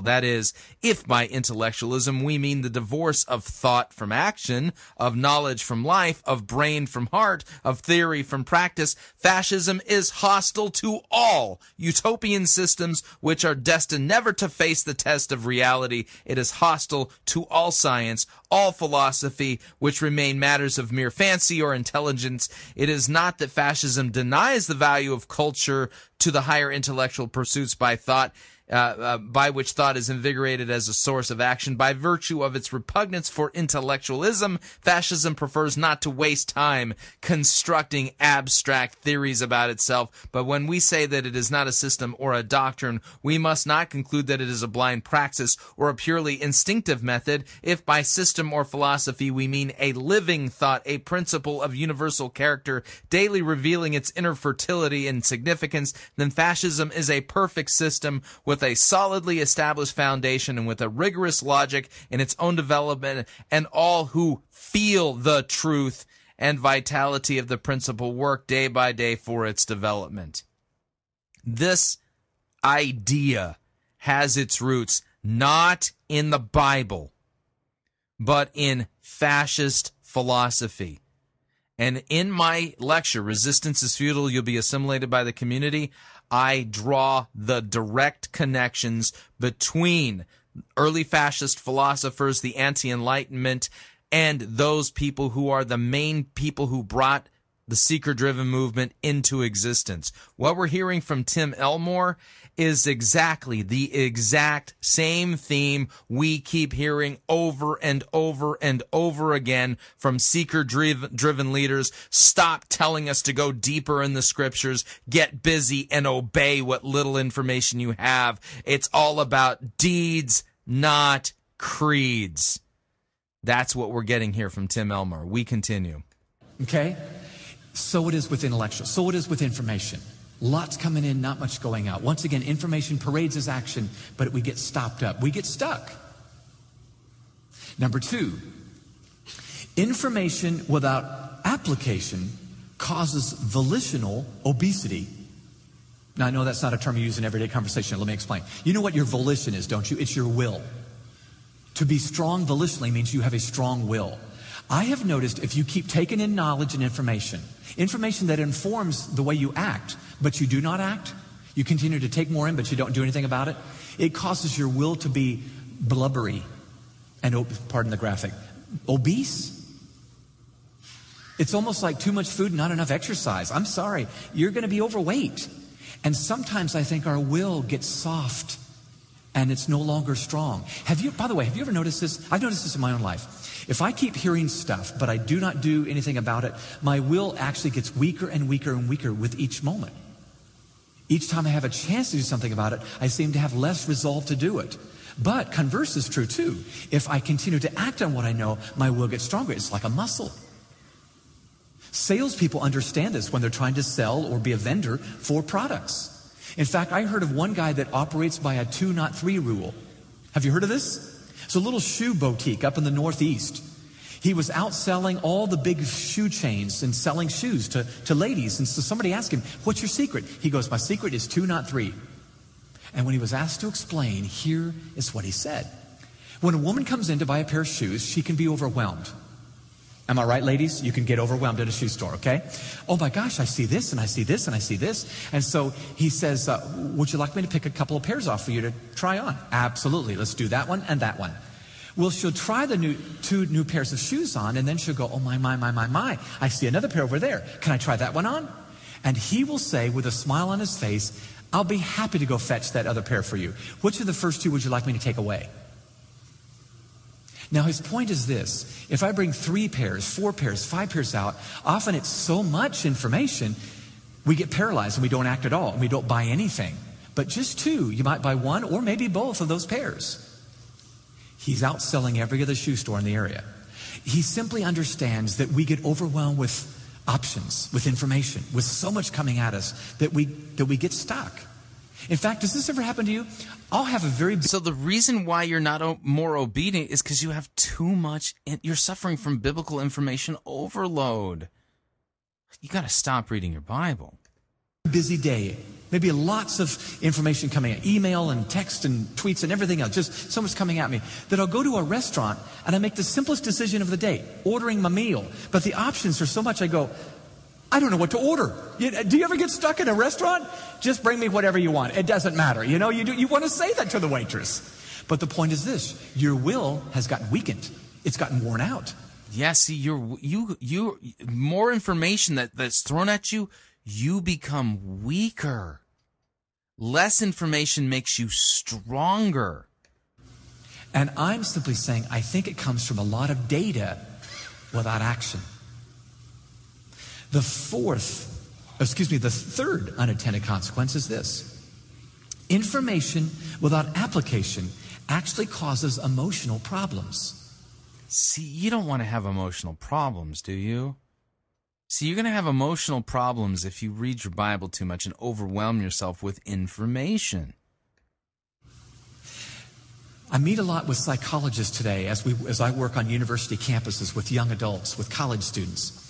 And I'm hearing more and more counselors or therapists use a term. The term they're using today as they work with their clients is high arrogance, low self-esteem. Yeah, see, look at that. If you read your Bible a lot, you're going to be really arrogant with a low self-esteem. You don't want that, do you? Did you hear that? High arrogance, low self-esteem. Meaning, I know so much, I've gotten kind of cocky about it because I think I know it. And yet, deep down, I know I've done nothing about it. And so I feel hollow on the inside. And I sure don't want anybody to see that I've got nothing. And so I keep this veneer of arrogance and cockiness and conceit and pride and everything else. But it's a veneer. It's a facade. Because I know deep down it might be artificial. The last unintended consequence is... information without application causes intellectual challenges. See, you don't want to have intellectual challenges, do you? You got to stop reading so much Bible. Actually causes intellectual challenges. Now, it's not that you don't understand the information, but here's what Herbert Simon said. I think he summed it up best. Catch this. Herbert Simon once said that a wealth of information creates a poverty of attention. A wealth of information creates a poverty of attention. Meaning if I have so much coming at me, I can't act on it all. In fact, it's impossible. See, you would be more obedient to God if you'd stop reading your Bible and just not have so much information going on. Possible to act on it all. So I get satisfied with just skimming the surface. My attention span gets much shorter. Sound familiar? In fact, I'm giving attention to so many things, I can't go deep on any one of them. I'm a jack of all trades, master of none. I can know a lot about a lot of things. Excuse me, I know a little bit a lot of things. I got 1,000 friends on Facebook, don't know any of them well. 2,000 people follow me on Twitter, don't know any of them at all. Now, I'm probably overspeaking, but you follow what I'm saying, don't you? We live in a day where there's so much. There is a plethora of knowledge and information available that somehow we've just gotten satisfied with knowing, not doing. which is having it up here but never applying it or acting on it. Does this happen to you too? It happens to me all the time, and I hate it. And I realize now I got to be intentional about fighting it. I'd rather consume just a little bit of information if possible and somehow flesh out how does it look in my life rather than take little information and just flesh it out. You don't need a lot of Bible. Stop reading the Bible. I can only think of one entity within our universe who would want you to not read your Bible. I can only think of one. Satan. Yeah. God wants you to read your Bible. Satan doesn't want you to read it. But this is a clever and slick sermon that basically the bottom line is, you want to be more obedient? Read less Bible and get, you know, and be obedient to the little tiny bits of information that you have. You do this, you follow this, Satan has got you in a snare.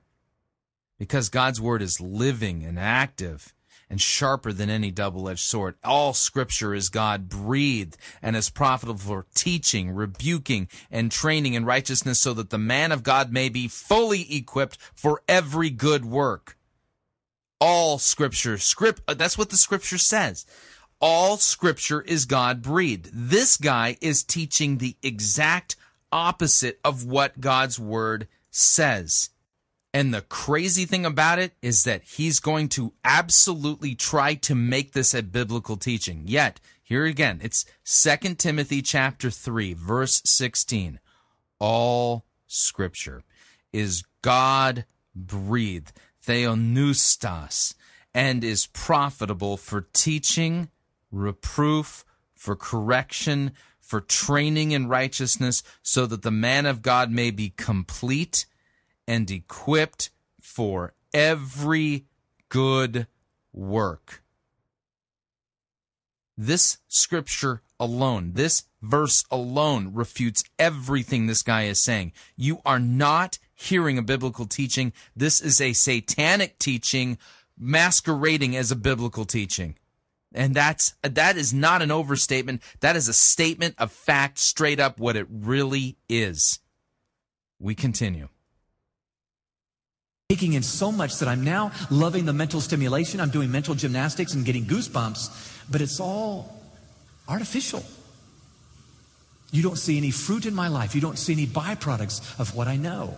It's just a bunch. How on earth can you not bear fruit as a Christian being grounded in the Word? That's impossible. What this guy's saying is not taught in Scripture. He is literally speaking the opposite of what Scripture says. Bunch of knowledge.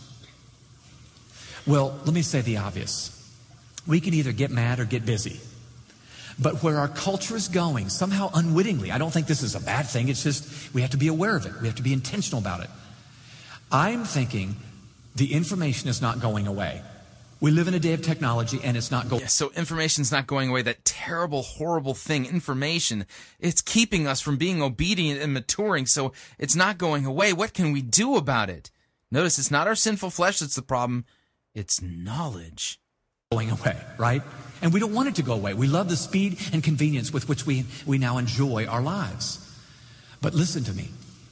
It can do damage unless we handle it well. Yeah, that information, that could destroy you, man. It can make you psychologically unbalanced, all kinds of things. It can make you be arrogant with low self-esteem.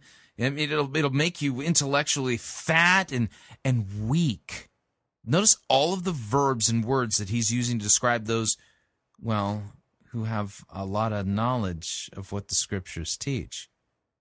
They're unhealthy, they're arrogant, they're unbalanced, they're psychologically, well, they got problems. In fact, just listen to these two facts to convince you. Do you realize that this day, happens to be Sunday, this day, a person living in New York City, picking up the New York Times, will consume more information in today's paper than someone living during the 19th century. Can I point out the obvious? Do you notice that he's using information to prove that information's wrong or harmful? You see the self-defeating thing going on here? He's a true postmodern. The century would consume their entire lives. Their entire lives. In fact, a person living in New York City today, over a 2-week span of time, will encounter more people than a person living in medieval times would encounter their entire lives. This is the day we live in. And I don't know if you feel it living where you are, but you know I'm right, don't you? That this is a day where speed and convenience and more information is coming at us, swirling about us, and we've got to make a decision on how to handle it. So, I believe that we need to handle this information well, and the best way to start, I think, is with Scripture. I want to look now. We're going to use biblical information to prove that biblical information is not healthy for you. Go figure. I mean, the irony here. I mean, this is the same kind of thinking that brings us that we are going to be tolerant and not tolerate those who are intolerant. We're all about diversity, but we will not allow anybody who is not have the same views of tolerance that we have. Look now at 3 passages of Scripture that I believe will inform us on how to understand and then react or respond to this day we live in. So if you brought your Bibles, I'd like you to open them up first to 1 Corinthians chapter 3 in the New Testament. And by the way, if you don't have your Bible, don't sweat it. We're going to put this passage up. That's right. We're going to use the Bible to prove that having a lot of biblical knowledge is not a good thing. Having a lot of doctrine, that's bad. Okay? Now, our 3 rules for sound biblical interpretation or understanding are context, context, context. I'm going to point out this fact. This guy rips these verses out of their context and when you put them back in context, you'll easily see that what he's saying is not what these passages are saying. The one passage we're going to be looking at from the book of Hebrews, chapter 5, that one takes a little bit of work. So, but I'll explain it to you as we go. Here we go. Up on the screen. But 1 Corinthians chapter 3, starting with verse 1, we're going to read where the Apostle Paul addresses this very issue in the Corinthian people. Now, let me give you some background real quick. You know that Corinth was in Greece. And it was, as a Greek town, the Greeks loved knowledge. They had their own version of the information age. They loved knowledge. In fact, if you read the book of Acts, Luke, who wrote the book of Acts, says, for the Greeks loved knowledge. They loved new ideas. So they were just loving to consume any new concept that came out. Sound familiar? But Paul wrote the people attending the Corinthian church in Greece and wrote these words. Here's what he wrote, starting with verse 1. And I, brothers, could not speak to you as to spiritual men, but as to men of the flesh, or worldly men, as to infants in Christ. I gave you milk to drink, notice that, not solid food, for you were not yet able to receive it. Indeed, even now you're not yet able, for you are still fleshly. For since there is jealousy and strife among you, are you not fleshly? And are you not walking like mere men? Now, it's interesting that he would use those terms. Paul addressed these Corinthian people, adults, mind you, as babies, not mature, drinking milk, not solid food, as unstable, not stable. And listen, the problem he's accusing them of was not that they didn't know enough, it's that they didn't do anything anything about what they knew. Okay, this is flat out false. Context, context, context. This guy's not as slick as he thinks he is. Let me read to you. Let's add the verses he left out. What's going on in this passage? What is going on?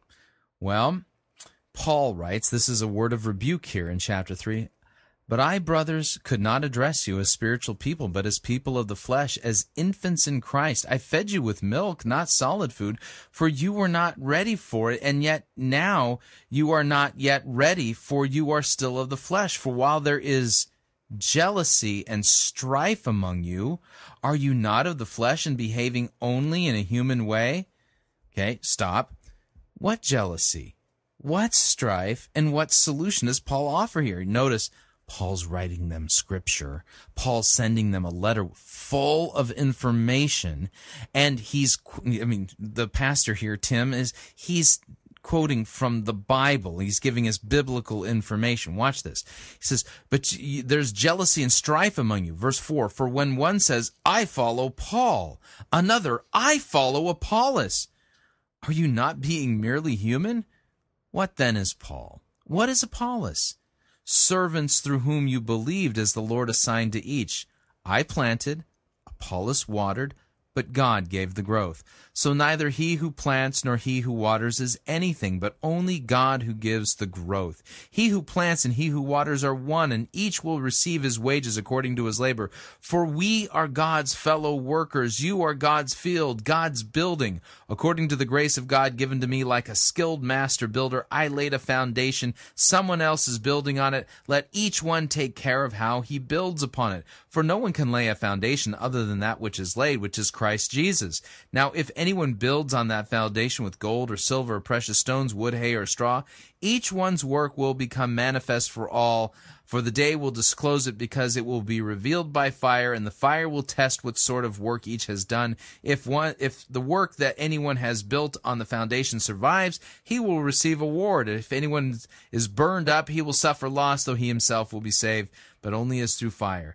Do you not know that you are God's temple and that God's Spirit dwells in you? If anyone destroys God's temple, God will destroy him, for God's temple is holy, and you are that temple. Let no one deceive himself. If anyone among you thinks he is wise in this age, let him become a fool, that he may become wise. For the wisdom of this world is folly with God, for it is written, he catches the wise in their craftiness. And again, the Lord knows the thoughts of the wise that are futile. So let the one who boasts in men let no one boast in men, for all these are yours, whether Paul or Apollos or Cephas, or the world or life or death, or the present or the future, all are yours, and you are Christ's, and Christ is God. So Paul writes them a letter and gives them information that was inspired by God the Holy Spirit, and they were having jealousy and strife, and the solution was for him to give them more biblical teaching. For when Paul wrote, he was writing Scripture itself.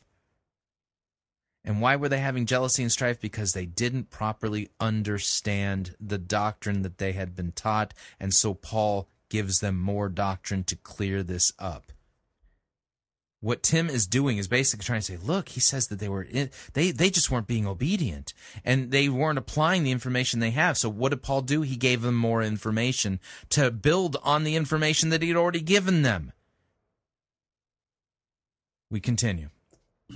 And that's our problem. We know all the right answers. If I ask any of you, I know that. In fact, I work a lot with NCAA Division I athletic programs, and actually 3 pro baseball teams. We work with athletes quite a bit in my organization. The coaches that work with these student athletes, these young ball players, say the phrase that they hear all the time for these young players are, I know. And they're going, well, they probably know up here, but do you do anything about it? No. But I watch YouTube videos on it. You know, I mean, it boils down to I'm just consuming more information. This is, again, I just presented to you all of 1 Corinthians chapter 3, which showed that Paul gave them more biblical information and clearer doctrine to help them. If what Tim was saying was true, Paul said, just shut up and obey the little information that I already give you. Straighten up and fly right. You obviously already know the right answer. Get busy and obey. But that's not what he did. He gave them more doctrine, more teaching, more information, more of God's word to help set them straight. And I love the way he ended this text we just read. Verse 3, are you not walking like mere men? Do you know what? He didn't end the text there. See, again, this is a flat-out lie. I mean, he goes on to explain what the jealousy and strife was about, because there were factions in the church in Corinth saying, I follow Paul, I follow Apollos, I follow Peter. He didn't end the text at verse 3. That is a flat-out lie. What he meant by that? He was simply saying, I can't tell the difference between your life and those people out there that don't even claim to follow Christ. I'm not trying to give you a spiritual spanking, but would someone look at you or me that way and say, I don't know, between Sundays, I cannot tell the difference. You don't look any different at all. Now, with that tucked away in your mind, let's look at another passage. The writer of the book of Hebrews goes further with the same concept. So if you'll turn to the book of Hebrews, further back toward the right in your New Testament, Hebrews chapter 5, we're going to start reading with verse 12, where the writer talks about infants and mature, and here's what he says Okay, I'm going to point something out. He is purposely omitting verse 11, which sets the context for this rebuke by the author of the book of Hebrews. By omitting verse 11, he is purposely and willfully omitting a part of the passage that would refute him, and I'll explain it in a minute. In Hebrews 5, he writes, "For though by this time you ought to be teachers, you have need again for someone to teach you the elementary principles of the oracles of God. And you've come to need," oh, there it is again, "milk and not solid food. For everyone who partakes only of milk is not accustomed to the word of righteousness, for he's an infant. But solid food is for the mature, who because of," okay, say the word, "because of" what? "Practice, have their senses trained to discern good and evil." Now he continues, "Therefore, leaving the elementary teaching about Christ, let's press on to maturity, not laying again a foundation of repentance from dead works, faith toward God, of instruction about washings and laying on of hands, and the resurrection of the dead and eternal judgment. And this we will do if God permits." Now, did you notice these people have a lot in common? He talks about the infant and the mature again, the milk and the solid food, but he goes further here. Did you notice he kind of describes milk and solid food for us? And did you happen to notice, as you read that text with me, that the list you would make that falls into the milk category are primarily items that we would call instructional in nature. You get instruction about them. In fact, he even said that. Instruction about washing. Instruction about eternal judgment. It's teaching. It's information. The items you would list under the meat or solid food category, did you notice? It was application in nature. In fact, you said the word with me, "who by reason of practice had their senses trained." Now, this is deceitful on the highest level. Okay, Hebrews 11. If you happen to own a copy of the ESV, then you'll notice that verse 11 has a heading, a section heading in the ESV. And here's the name of the section heading: Warning Against Apostasy. Okay? This is critical. I'm going to pull in a few different pieces, and I'm going to do a little bit of exegetical work here. The writer of the divine author of the book of Hebrews writes, "About this we have much to say." He had just gone through an entire teaching regarding Melchizedek, and the fact that he doesn't have to sacrifice himself. That Jesus is a high priest in the order of Melchizedek. It's a fantastic teaching that helps us understand all of the types and shadows regarding the temple and the sacrifices and the priesthood in the Old Testament and how we're to view them as Christians. It's a ridiculously great teaching. So at this point, there is a warning and a rebuke to whoever received this letter. "About this we have much to say, and it's hard to explain, since you have become dull of hearing." Notice the rebuke. The people who are receiving this letter have become dull of hearing the word of God, of knowing it, of learning it. So they're having to go back to the basics all the time.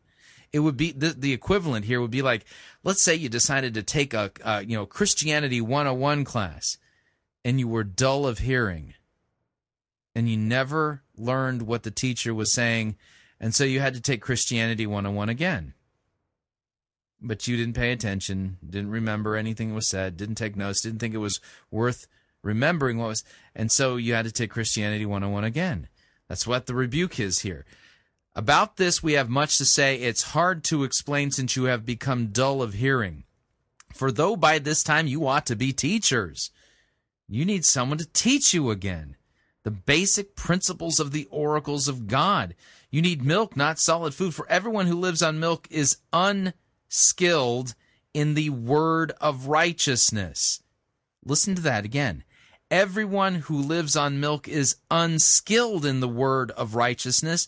There in verse 13, the author here is expecting them by now to be skilled in the word of righteousness. The rebuke is that because they're dull of hearing, They're not skilled, they're not teachers, and they're unskilled in the word of righteousness when they should be skilled in the word of righteousness, since he's a child. But solid food is for the mature and those who have their powers of discernment trained by constant practice to distinguish good from evil. Now, I'm going to read a few things here for you.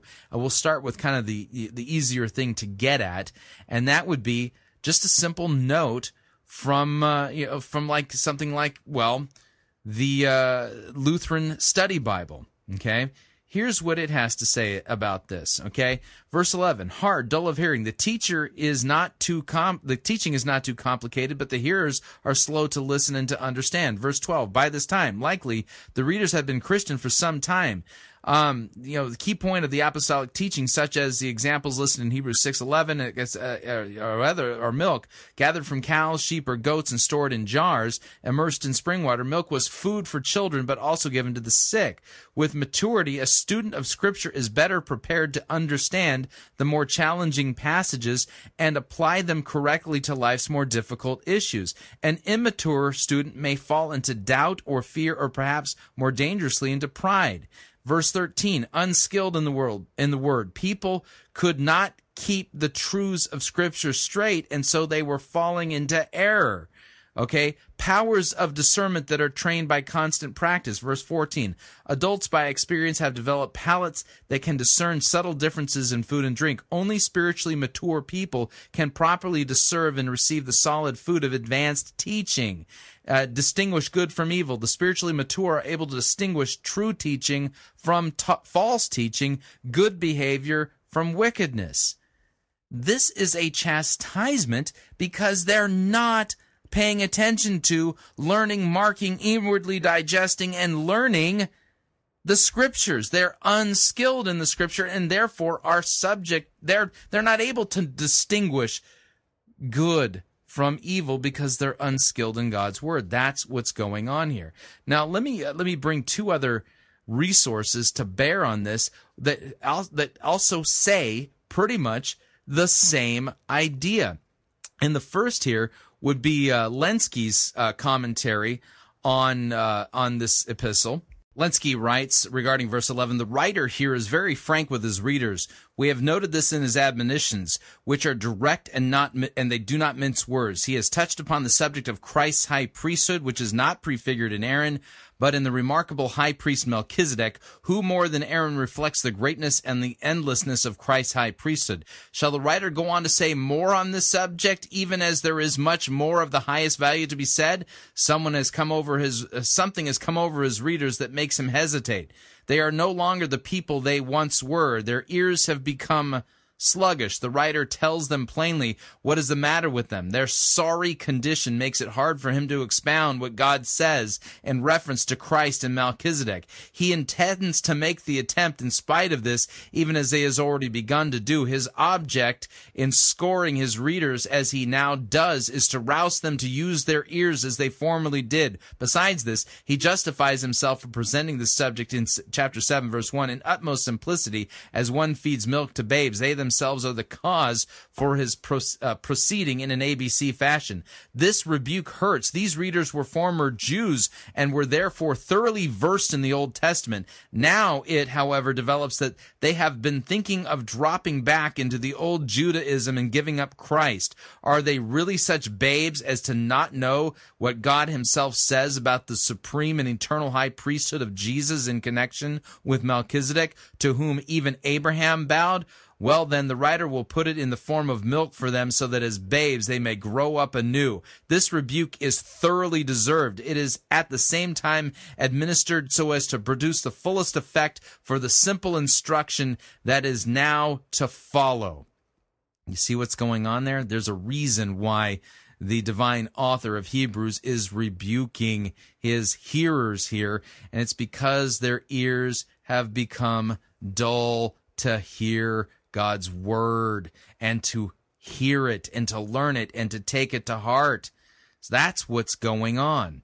Now, I'd also like to read to you what Chrysostom says about this passage. We'll go back in church history, take a look at what Chrysostom says to see if it jives with what Tim Elmore is basically saying. By the way, It wouldn't, because Chrysostom wasn't silly enough to believe that somehow the Bible teaches that you need less Bible and more application. The Bible doesn't teach that. That's silly.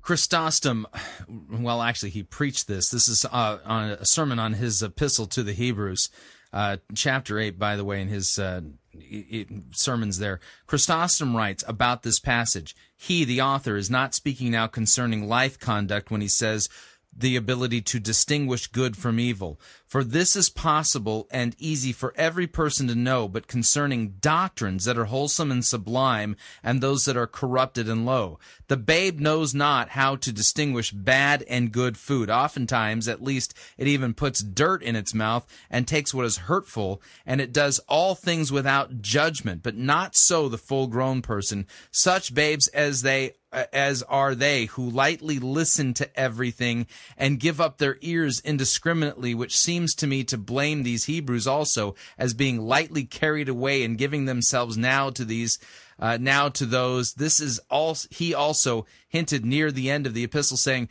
do not be led astray by diverse and strange teachings. This is the meaning of to distinguish good and evil. For the mouth tastes meat, but the soul tries words. So let us then learn this lesson. Do not, when you hear that someone is not a heathen or a Jew, straightway believe him to be a Christian, but examine also all other points. For even the Manichaeans and all the heresies have put on this mask in order to deceive the more simple. But if we have the faculties of the soul trained to distinguish good from evil, we are able to discern such teachers. But how do our faculties become trained? By continual hearing and by experience of the Scriptures. For when we set forth the error of those heretics, and you hear today and tomorrow and prove that it is not right, you have learned the whole, you have known the whole. Even if you should not comprehend today, you will comprehend tomorrow. Who have, he says, their faculties trained. You see, that is, it is needful to exercise our hearing by divine studies, so that they may not sound strangely. Trained, he said, to distinguish, that is, to be skilled. One person says that there is no resurrection, another looks for none of the things to come. Another says that there is a different God, another that he has his beginning from Mary. And see at once how they have all fallen away from want of moderation, some by excess, others by defect. Even the ancient church understood that this wasn't about doing, this was about being unskilled in the Word of God, and that's what they point out. So it's funny here that Tim is making this passage about the exact opposite of what the passage is really about. So, you know, and of course, again, it's all silly.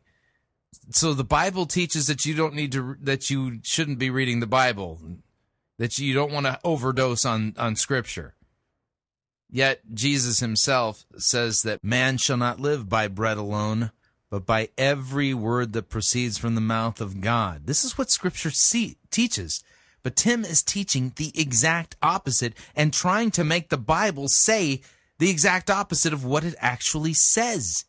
Unbelievable. Remember the Great Commission. Jesus says, go and make disciples, baptizing in the name of the Father, Son, and the Holy Spirit, teaching them all that I have commanded you. Jesus didn't say, just teach them some, just a little bit. Listen, unlike what we typically think, meat is not just deeper teaching.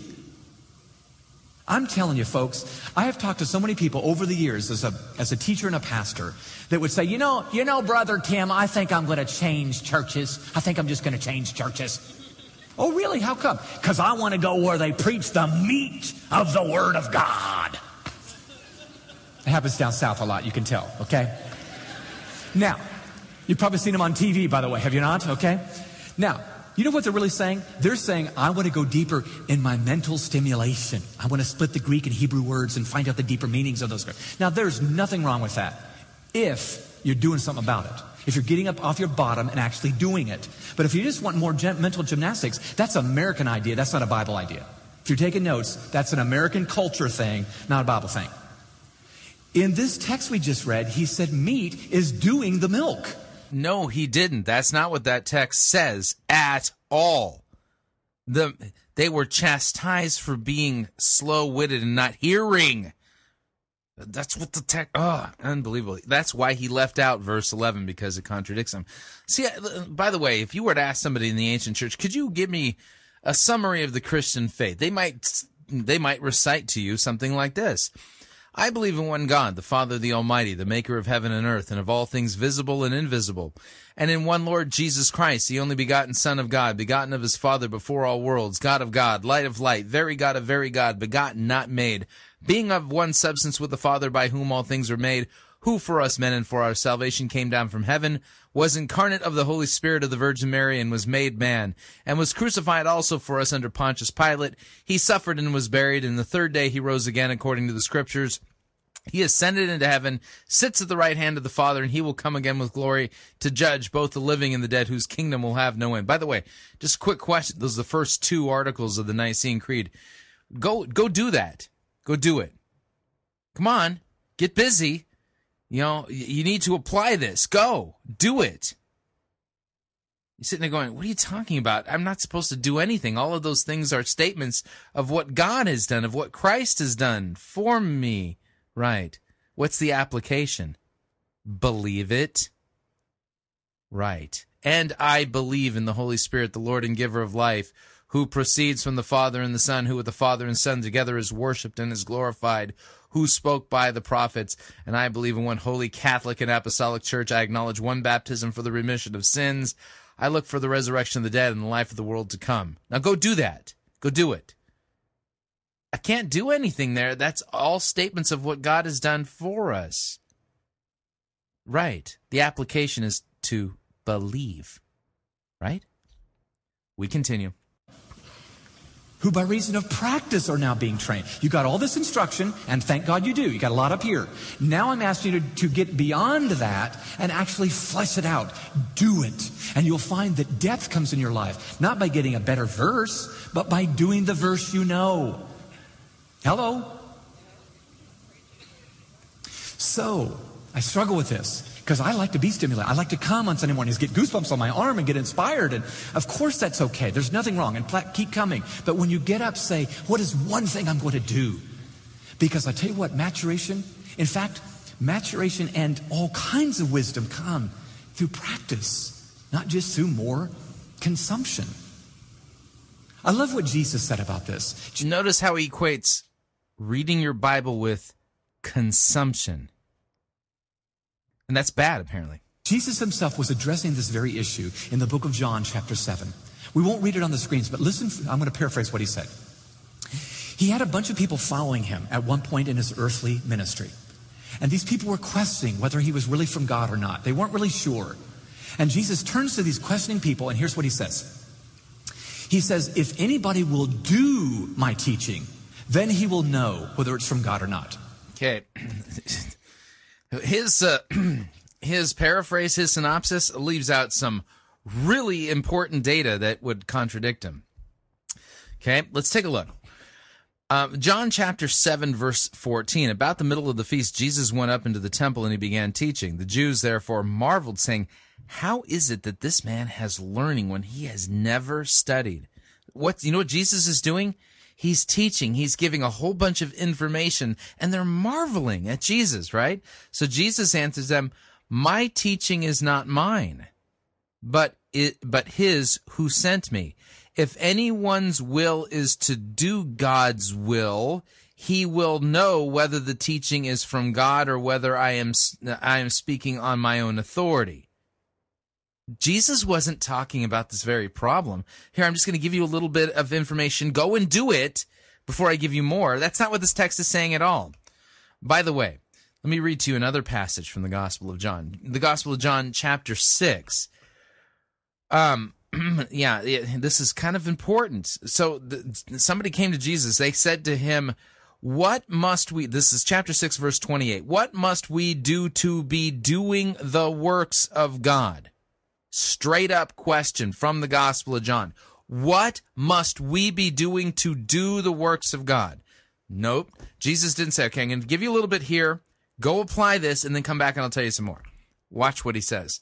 Jesus answered them, this is the work of God, that you believe in him whom he has sent. This is the work of God, that you believe in the one whom he has sent. We continue. Now, isn't that backwards from what we normally want? We want to say just the opposite. We want to say, God, lay it all on me. Give me all the information. I'll weigh it out, and then I'll tell you if I want to do it. I mean, that makes logical sense. And God says, no, I'm sorry. I love you. And because I love you, my kingdom is built on trust and faith. I'll give you a little bit of information. And if you'll get up and do it, you'll have confirmation that it's for me. That's not what John 7:17 says at all. They were marveling because he was teaching, and he hadn't even studied. And he said, if your will is to do the will of my Father, you will know that my teaching is true. Jesus wasn't saying, here, I'll give you a little bit of information, go do it, and then you'll know that it's from God. You'll have peace on the inside, you'll know. And by the way, when you act on the light that you do have, I actually give you more light. You act on the words I give you more words. But if you won't act on it, you got to do it first. That's so upside down to us. And maybe that's why we don't go... No, that's so upside down because that's not what the scriptures teach at all.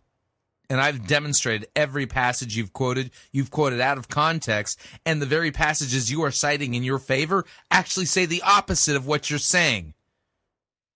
And notice, you're quoting us biblical information to prove that we need less biblical information. Unbelievable.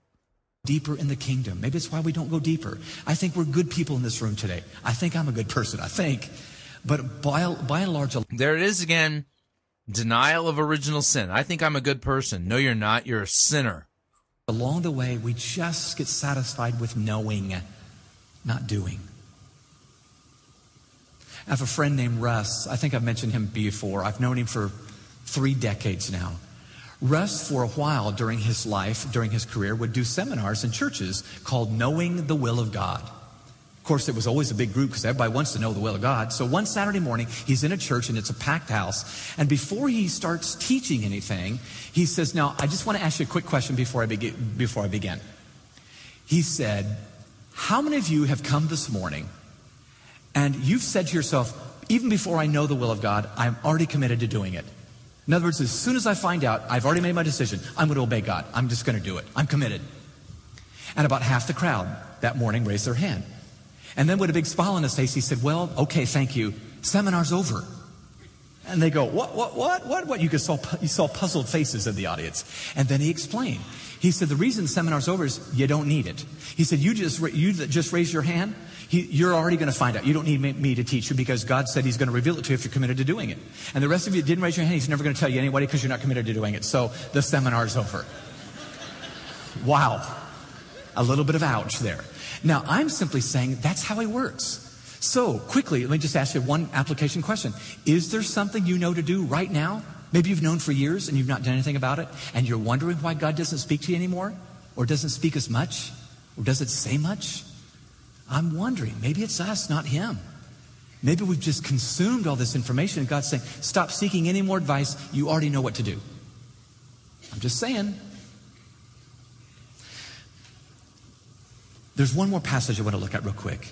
It's found in the book of Luke, chapter 6. This is where Jesus, again, himself is speaking about this issue. And he lays it out so clearly, he puts a punctuation mark at the end of the subject. Luke chapter 6, starting with verse 46. I want you to follow with me as I read.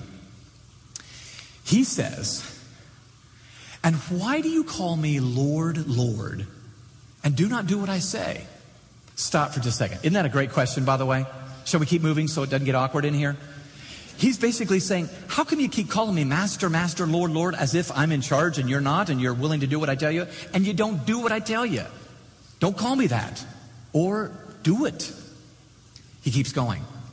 Everyone who comes to me and hears my words and, watch this, acts on them, I'm going to show you who he's like. Can I point out the obvious folly here? This is ridiculous. Okay? So far, Tim is basically making a case, listen, you just got to obey. We need less information, not more. More information is what's causing you to not be obedient, right? You just need to obey the little bit that you have, and then God will give you more. Okay? This is unbelievable that he's quoting this passage, and here's why. Watch this. Why do you call me Lord, Lord, and not do what I tell you? How can I do what Christ tells me if I don't read the Word? Notice the emphasis. I was yelling on purpose there. Okay? Everyone who comes to me and hears my words and does them, I will show you what he is like. He's like a man building a house who dug deep and laid a foundation on the rock. And when the flood arose, the stream broke against that house and could not shake it because it had been well built. But the one who hears and does not do them is like a man who built a house on the ground. If this passage were teaching what Tim is saying, basically saying, listen, you just need to build the house. You don't need information about what it's supposed to look like. Just start building. Jesus here is saying the one who hears and doesn't do is a problem. Because, listen, Scripture is not just a how-to manual. It contains different types of teaching. Some are to be believed. Others tells us things that we should avoid. Other passages tells us things we should do. Other things tell us what we shouldn't believe, and others tell us what we ought to believe. Okay? So it's life and doctrine, and how am I supposed to do what God wants me to do if I won't hear what it is that I'm supposed to do or believe or say or not do? The only way that you would know to be the wise builder is to set yourself at the foot of Jesus and hear everything that he has to say. And the only way to do that is to open up your Bible and read it. And it's such a long book, you're going to have to be in it constantly. The only way to be a wise builder is to be wise in the Scriptures. That's the point of the author of Hebrews in Hebrews 5, when he says, you are unskilled in the word of righteousness, so you don't know how to practice. The only way you can do this is by practice and become skilled in discerning right and wrong. And the only way to do that is to be listeners and hearers of the word. Here, Tim has the audacity to basically say, listen, you just need to do, but you don't need to hear. Yet this very passage tells you to hear and do. It's unbelievable. He is like a man building a house who dug deep and laid a foundation on a rock. And when the flood occurred and the torrent burst against that house, it could not shake it because it had been well built. But the one who has heard and has not acted accordingly, he's like a man who built a house on the ground without any foundation. And the torrent burst against it, and immediately it collapsed, and the ruin of that house was great. Now, these two builders have a lot in common. They're both builders. They both built a house. They both had storms. By the way, the issue is not, well, you have a storm. We're all going to get storms. The big difference was only one thing. One of those men stopped at merely information. The other one would not be satisfied until he got to application. I'm going to take what I know, and I'm actually going to practice it. And Jesus said, that's the foundation. The foundation is... And you can't practice it unless you know it. Duh. Isn't more Bible knowledge, although that's good. The foundation is you do the knowledge. You actually flesh it out. Now... Okay, so you need to do the incarnation. You need to do the attributes of God. You need to do God's omnipotence. You need to do God's sovereignty. You need to do the virgin birth. You need to do the resurrection. You get my point? Many of you in this room know that the New Testament was written primarily in the Greek language. There's some Aramaic, but it's primarily the ancient Greek language. And there's no Aramaic in the New Testament. There's Aramaic in the Old. Greek language was very flowery. Lots of words for our single word in English. In fact, there were 4 or 5 words for love, and we just have love. I love ice cream, love my wife, love... They had many words. Their word for knowledge is very insightful. In fact, it might inform us today on what we need to do. Watch what he does here. This is such a flimsy argument that you blow on it and the whole thing comes apart. But hang on. They had 2 words for knowledge, where we just say the word in English, knowledge, that explain exactly what I'm talking to you about. I want to put them on the screens. The first word for knowledge is the word gnosko. In fact, it's where we get a word Gnostic or Gnosticism. Ever heard of that? Where knowledge is king. Gnosko simply means to be informed, to become acquainted with. And it results in an informed person, someone who has information. Now, this sounds like, oh, he's teaching us the Greek. He's not. The second word for knowledge is the word oida. It's transliterated into English, oida. And it means to fully perceive and understand through experience. And it results in wisdom. I guess my big question is, are you a person full of information or full of wisdom? Do you apply the knowledge to your life and it fleshes out and people now seek you out because... Now, that sounds like a biblical teaching, right? I mean, he taught us the Greek, didn't he? No, he didn't. Okay. Let's just take a look at the Greek here. Let's take a look, okay? 1 Timothy chapter 2, verse 3. This is good, and it is pleasing in the sight of God our Savior, who desires all people to be saved and come to the knowledge of the truth. Is the Greek word there in verse 4, 2 Timothy chapter 2, verse 4, that God desires all people to be saved and come to the knowledge of the truth. Is that oida or gnosko? Answer, gnosko. Okay. Colossians 1:9. And so from the day we heard, we have not ceased to pray for you, asking that you may be filled with the knowledge of his will in all spiritual wisdom and understanding. Okay. There in Colossians 1, verse 9, where it says that you may be filled with the knowledge of his will. Is that gnosko or is it oida? Answer, gnosko.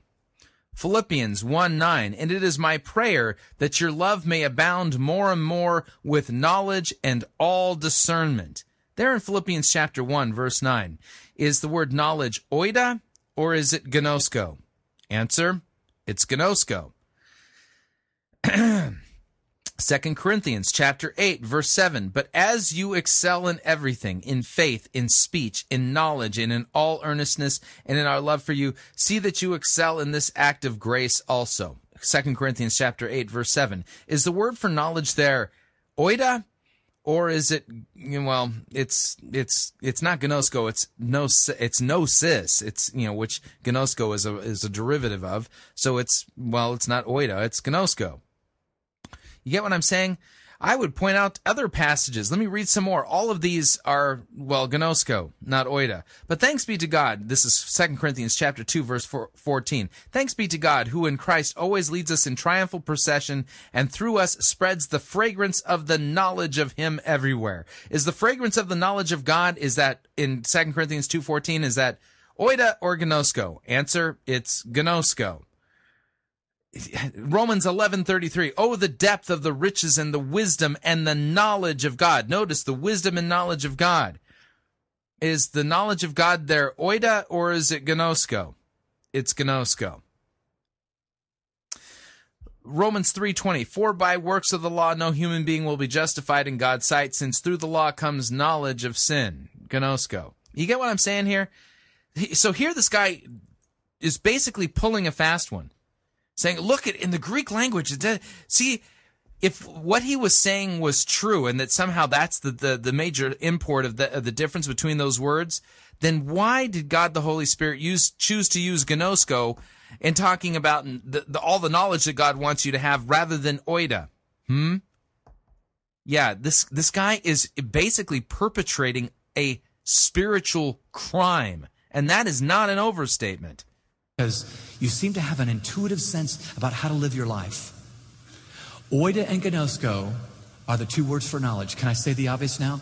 Our world is full of gnosko, not so much oida. And the funny thing is all those verses that I read praise gnosko, and they never use the word oida. Weird, huh? Am I right? Oh my goodness, is oida rare? And that's what I'm talking about. Authentic maturity is oida.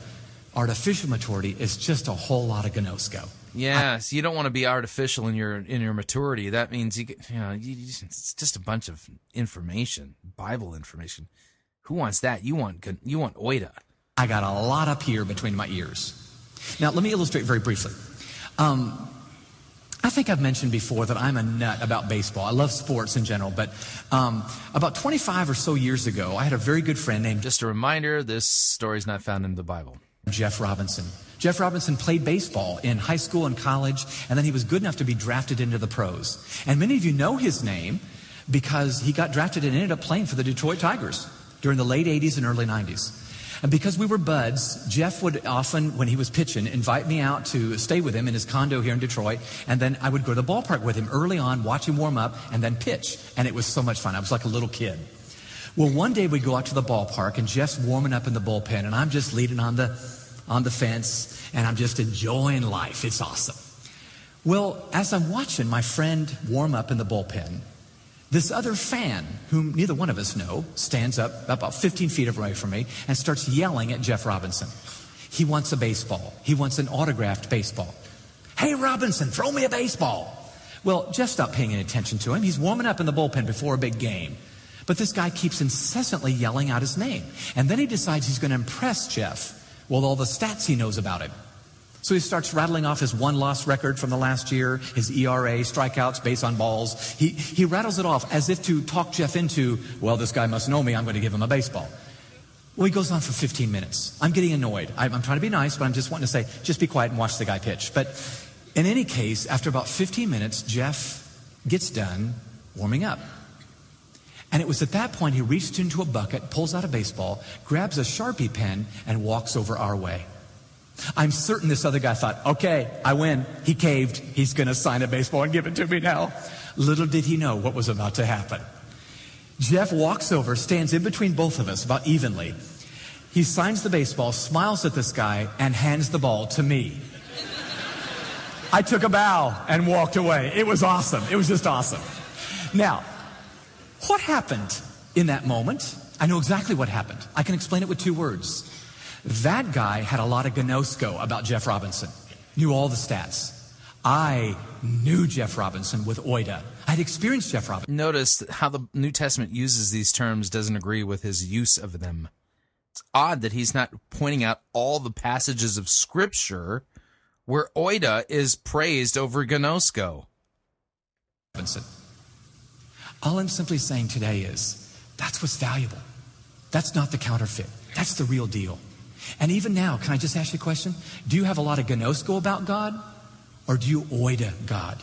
You've experienced Him. You have a living, growing, vital relationship with Him. That apparently, you can have that apart from the Word of God. Pay attention. Causes you to go deeper with every day. And life becomes an adventure. Pardon the old-fashioned word. A thrill. Because you walk with Him. Run with Him daily. Experiencing the real. Without any gnosko getting in the way. Real thing. Or is it just, I know a lot of Bible verses.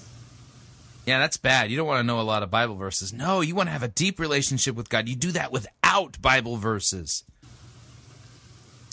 I tell you, I think the marks of true maturity are behavior and orientation. In fact, very quickly before I kind of wrap things up and give you a step. Yeah, read the Ten Commandments and be honest. How's your behavior holding up? Step of application, let me just give you what I consider to be the marks of maturity, authentic maturity. What I believe. There's probably 700. I'm going to give you 7 very quickly. Here they are. Mark of maturity number 1.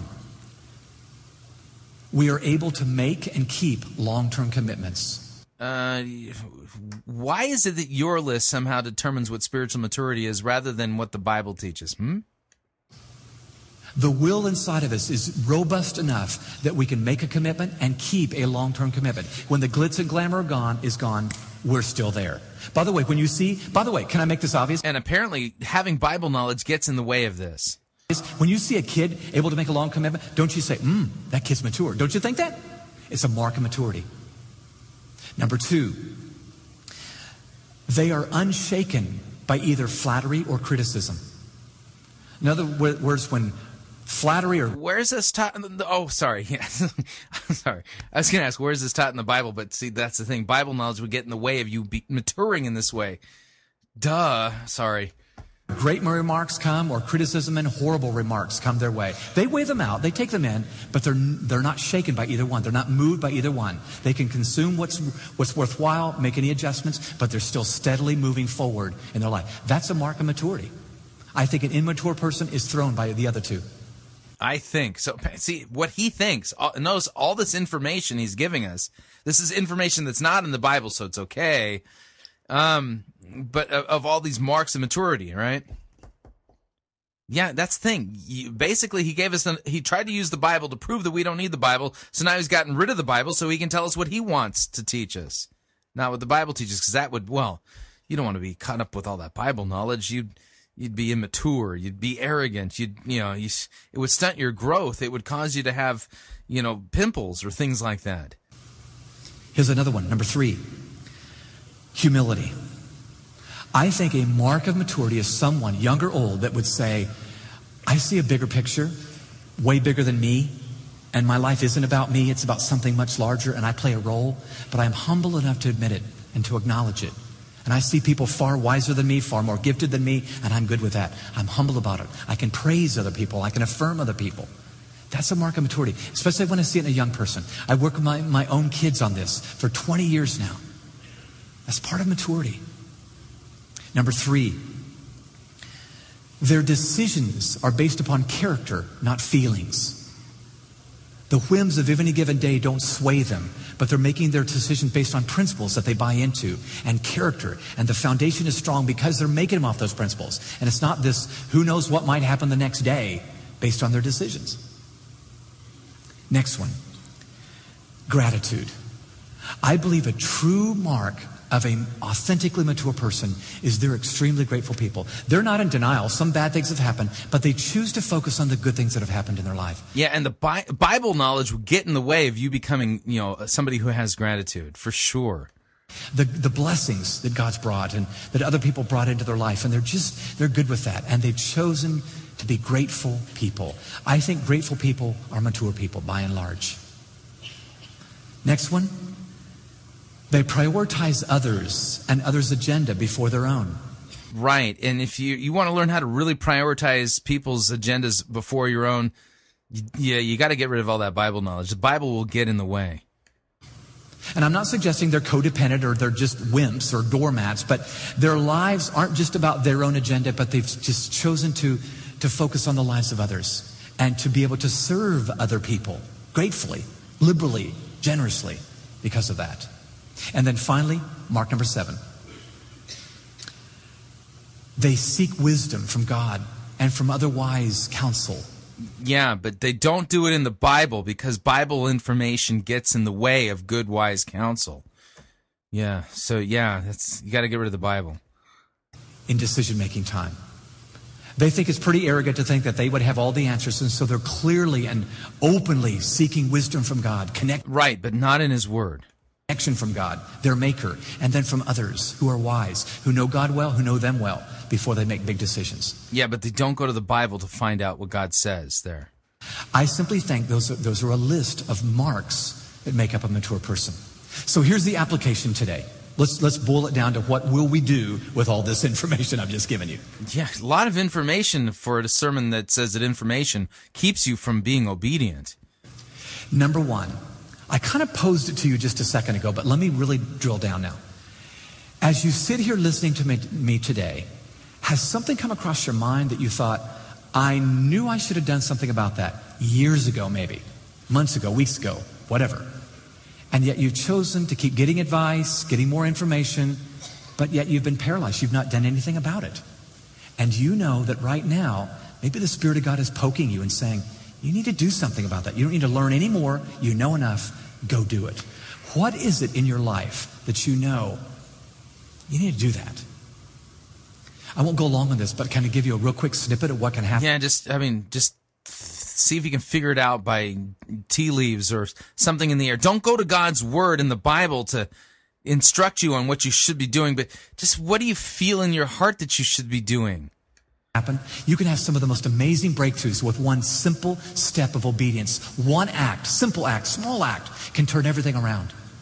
I remember years ago when I was pastoring in San Diego, at the end of the service there was a song we sang, and I just invited people that wanted to come forward and just pray up front, just kind of kneel down and do business with God.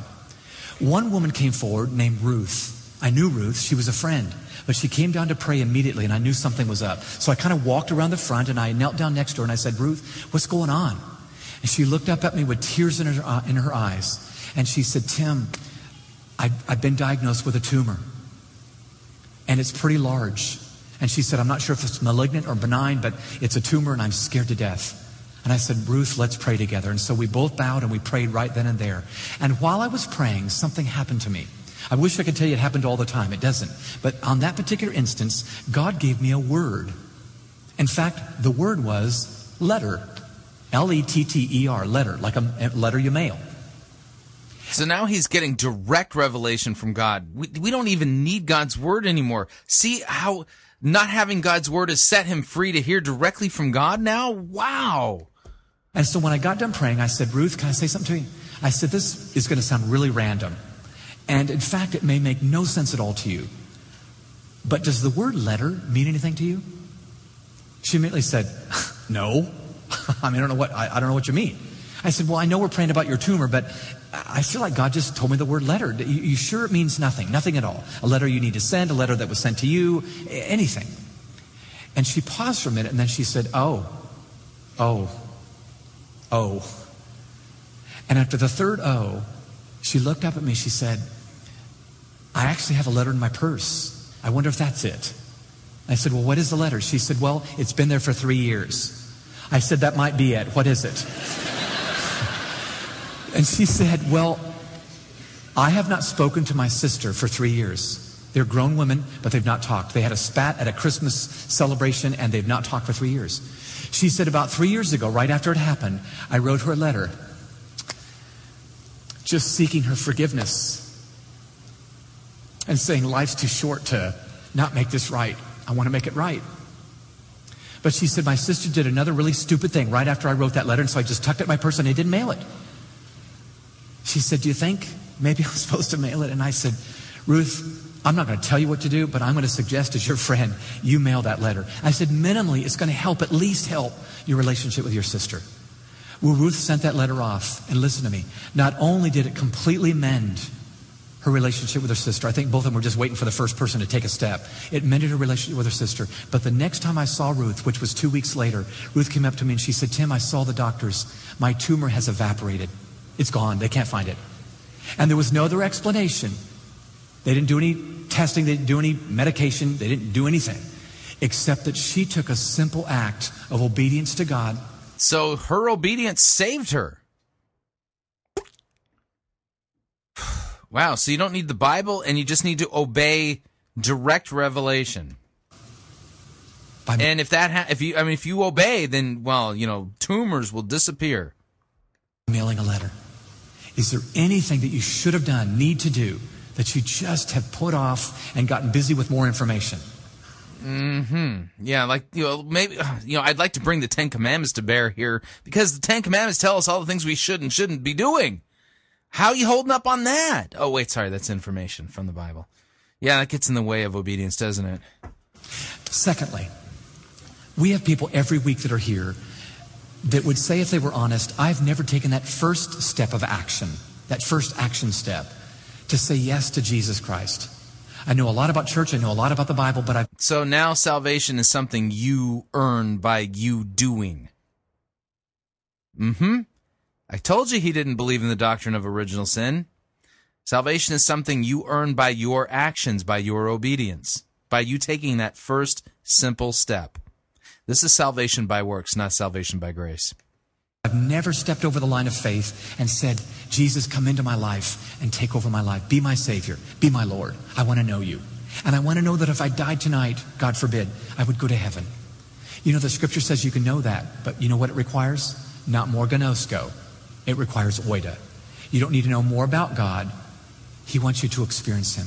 And you start by simply saying a prayer where you, honestly, you invite him to come in and say, God, I want to belong to you and I want you to belong to me. Can you show me that in the scripture, please? If that's you today.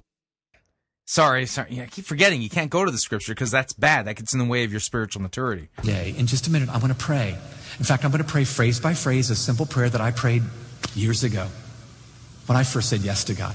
And if it expresses the desire of your heart today, I want you to pray it with me, just right where you're seated, just you and God. And I would like you to begin this journey and experience the adventure I'm talking about. Do you realize this is the key? This is the key to maturation. This is the key to turning artificial maturity into authentic maturity. Just suppose for a minute. So the key is to get rid of the scriptures and just have oida, not gnosko. Just suppose something. Suppose that that you worked for me. I know that would be a stretch of your imagination, but let's just say you're one of my employees. Then I would be submitting my resignation immediately. And I tell you one day, I'm going to put you in charge of the office. I'm going to be gone for 2 weeks. I'm going to be overseas. But don't worry. I know you don't feel ready, but I'm going to write you an email every day and give you instructions, give you encouragement. You're going to be fine. So you go, okay, go. I take off. I'm gone for 2 weeks, but every day, just like I promised, I email you. When I return home, I'm so excited to see you and the team, but I'm flabbergasted when I walk into the office and I realize the shrubs are overgrown, the grass has grown tall. I walk inside, there's trash everywhere. I look at the workload, nothing has been done. I finally find you in the back room with all the team members, just sitting around, just having a good time, sitting around. And I would say, well, yeah, what do you expect? You sent me a bunch of information. I didn't want that information to get in the way of my OIDA. And I'm thinking, what are you doing back here? Oh, Tim, welcome back. Glad you. How was your trip? How was your trip? It was great, but what happened here? Well, we have kept everything safe. We really have. It's been great. But wait, I say. Wait. Did you not get my instructions every day? Did you not get my emails? Oh, we got the emails. We love your emails. In fact, we love them so much, every Tuesday we had an email study. Yes, we did. An email study, and we studied the paragraphs. In fact, some of them memorized sentences of your emails. They were awesome. Kenny says he gets goosebumps every time he reads your emails. It's amazing. And I say, but did you do anything about them? Do something. We didn't know you wanted to do anything with them. Yes, that's what I wanted. And that's what I wonder if God's saying to us lovingly as our Heavenly Father, would you please go try it out? Let's pray. John chapter 6, verse 28. They said to Jesus, "What must we do to be doing the works of God?" Jesus answered them, "This is the work of God," ton ergon, singular, "that you believe in him whom he has sent."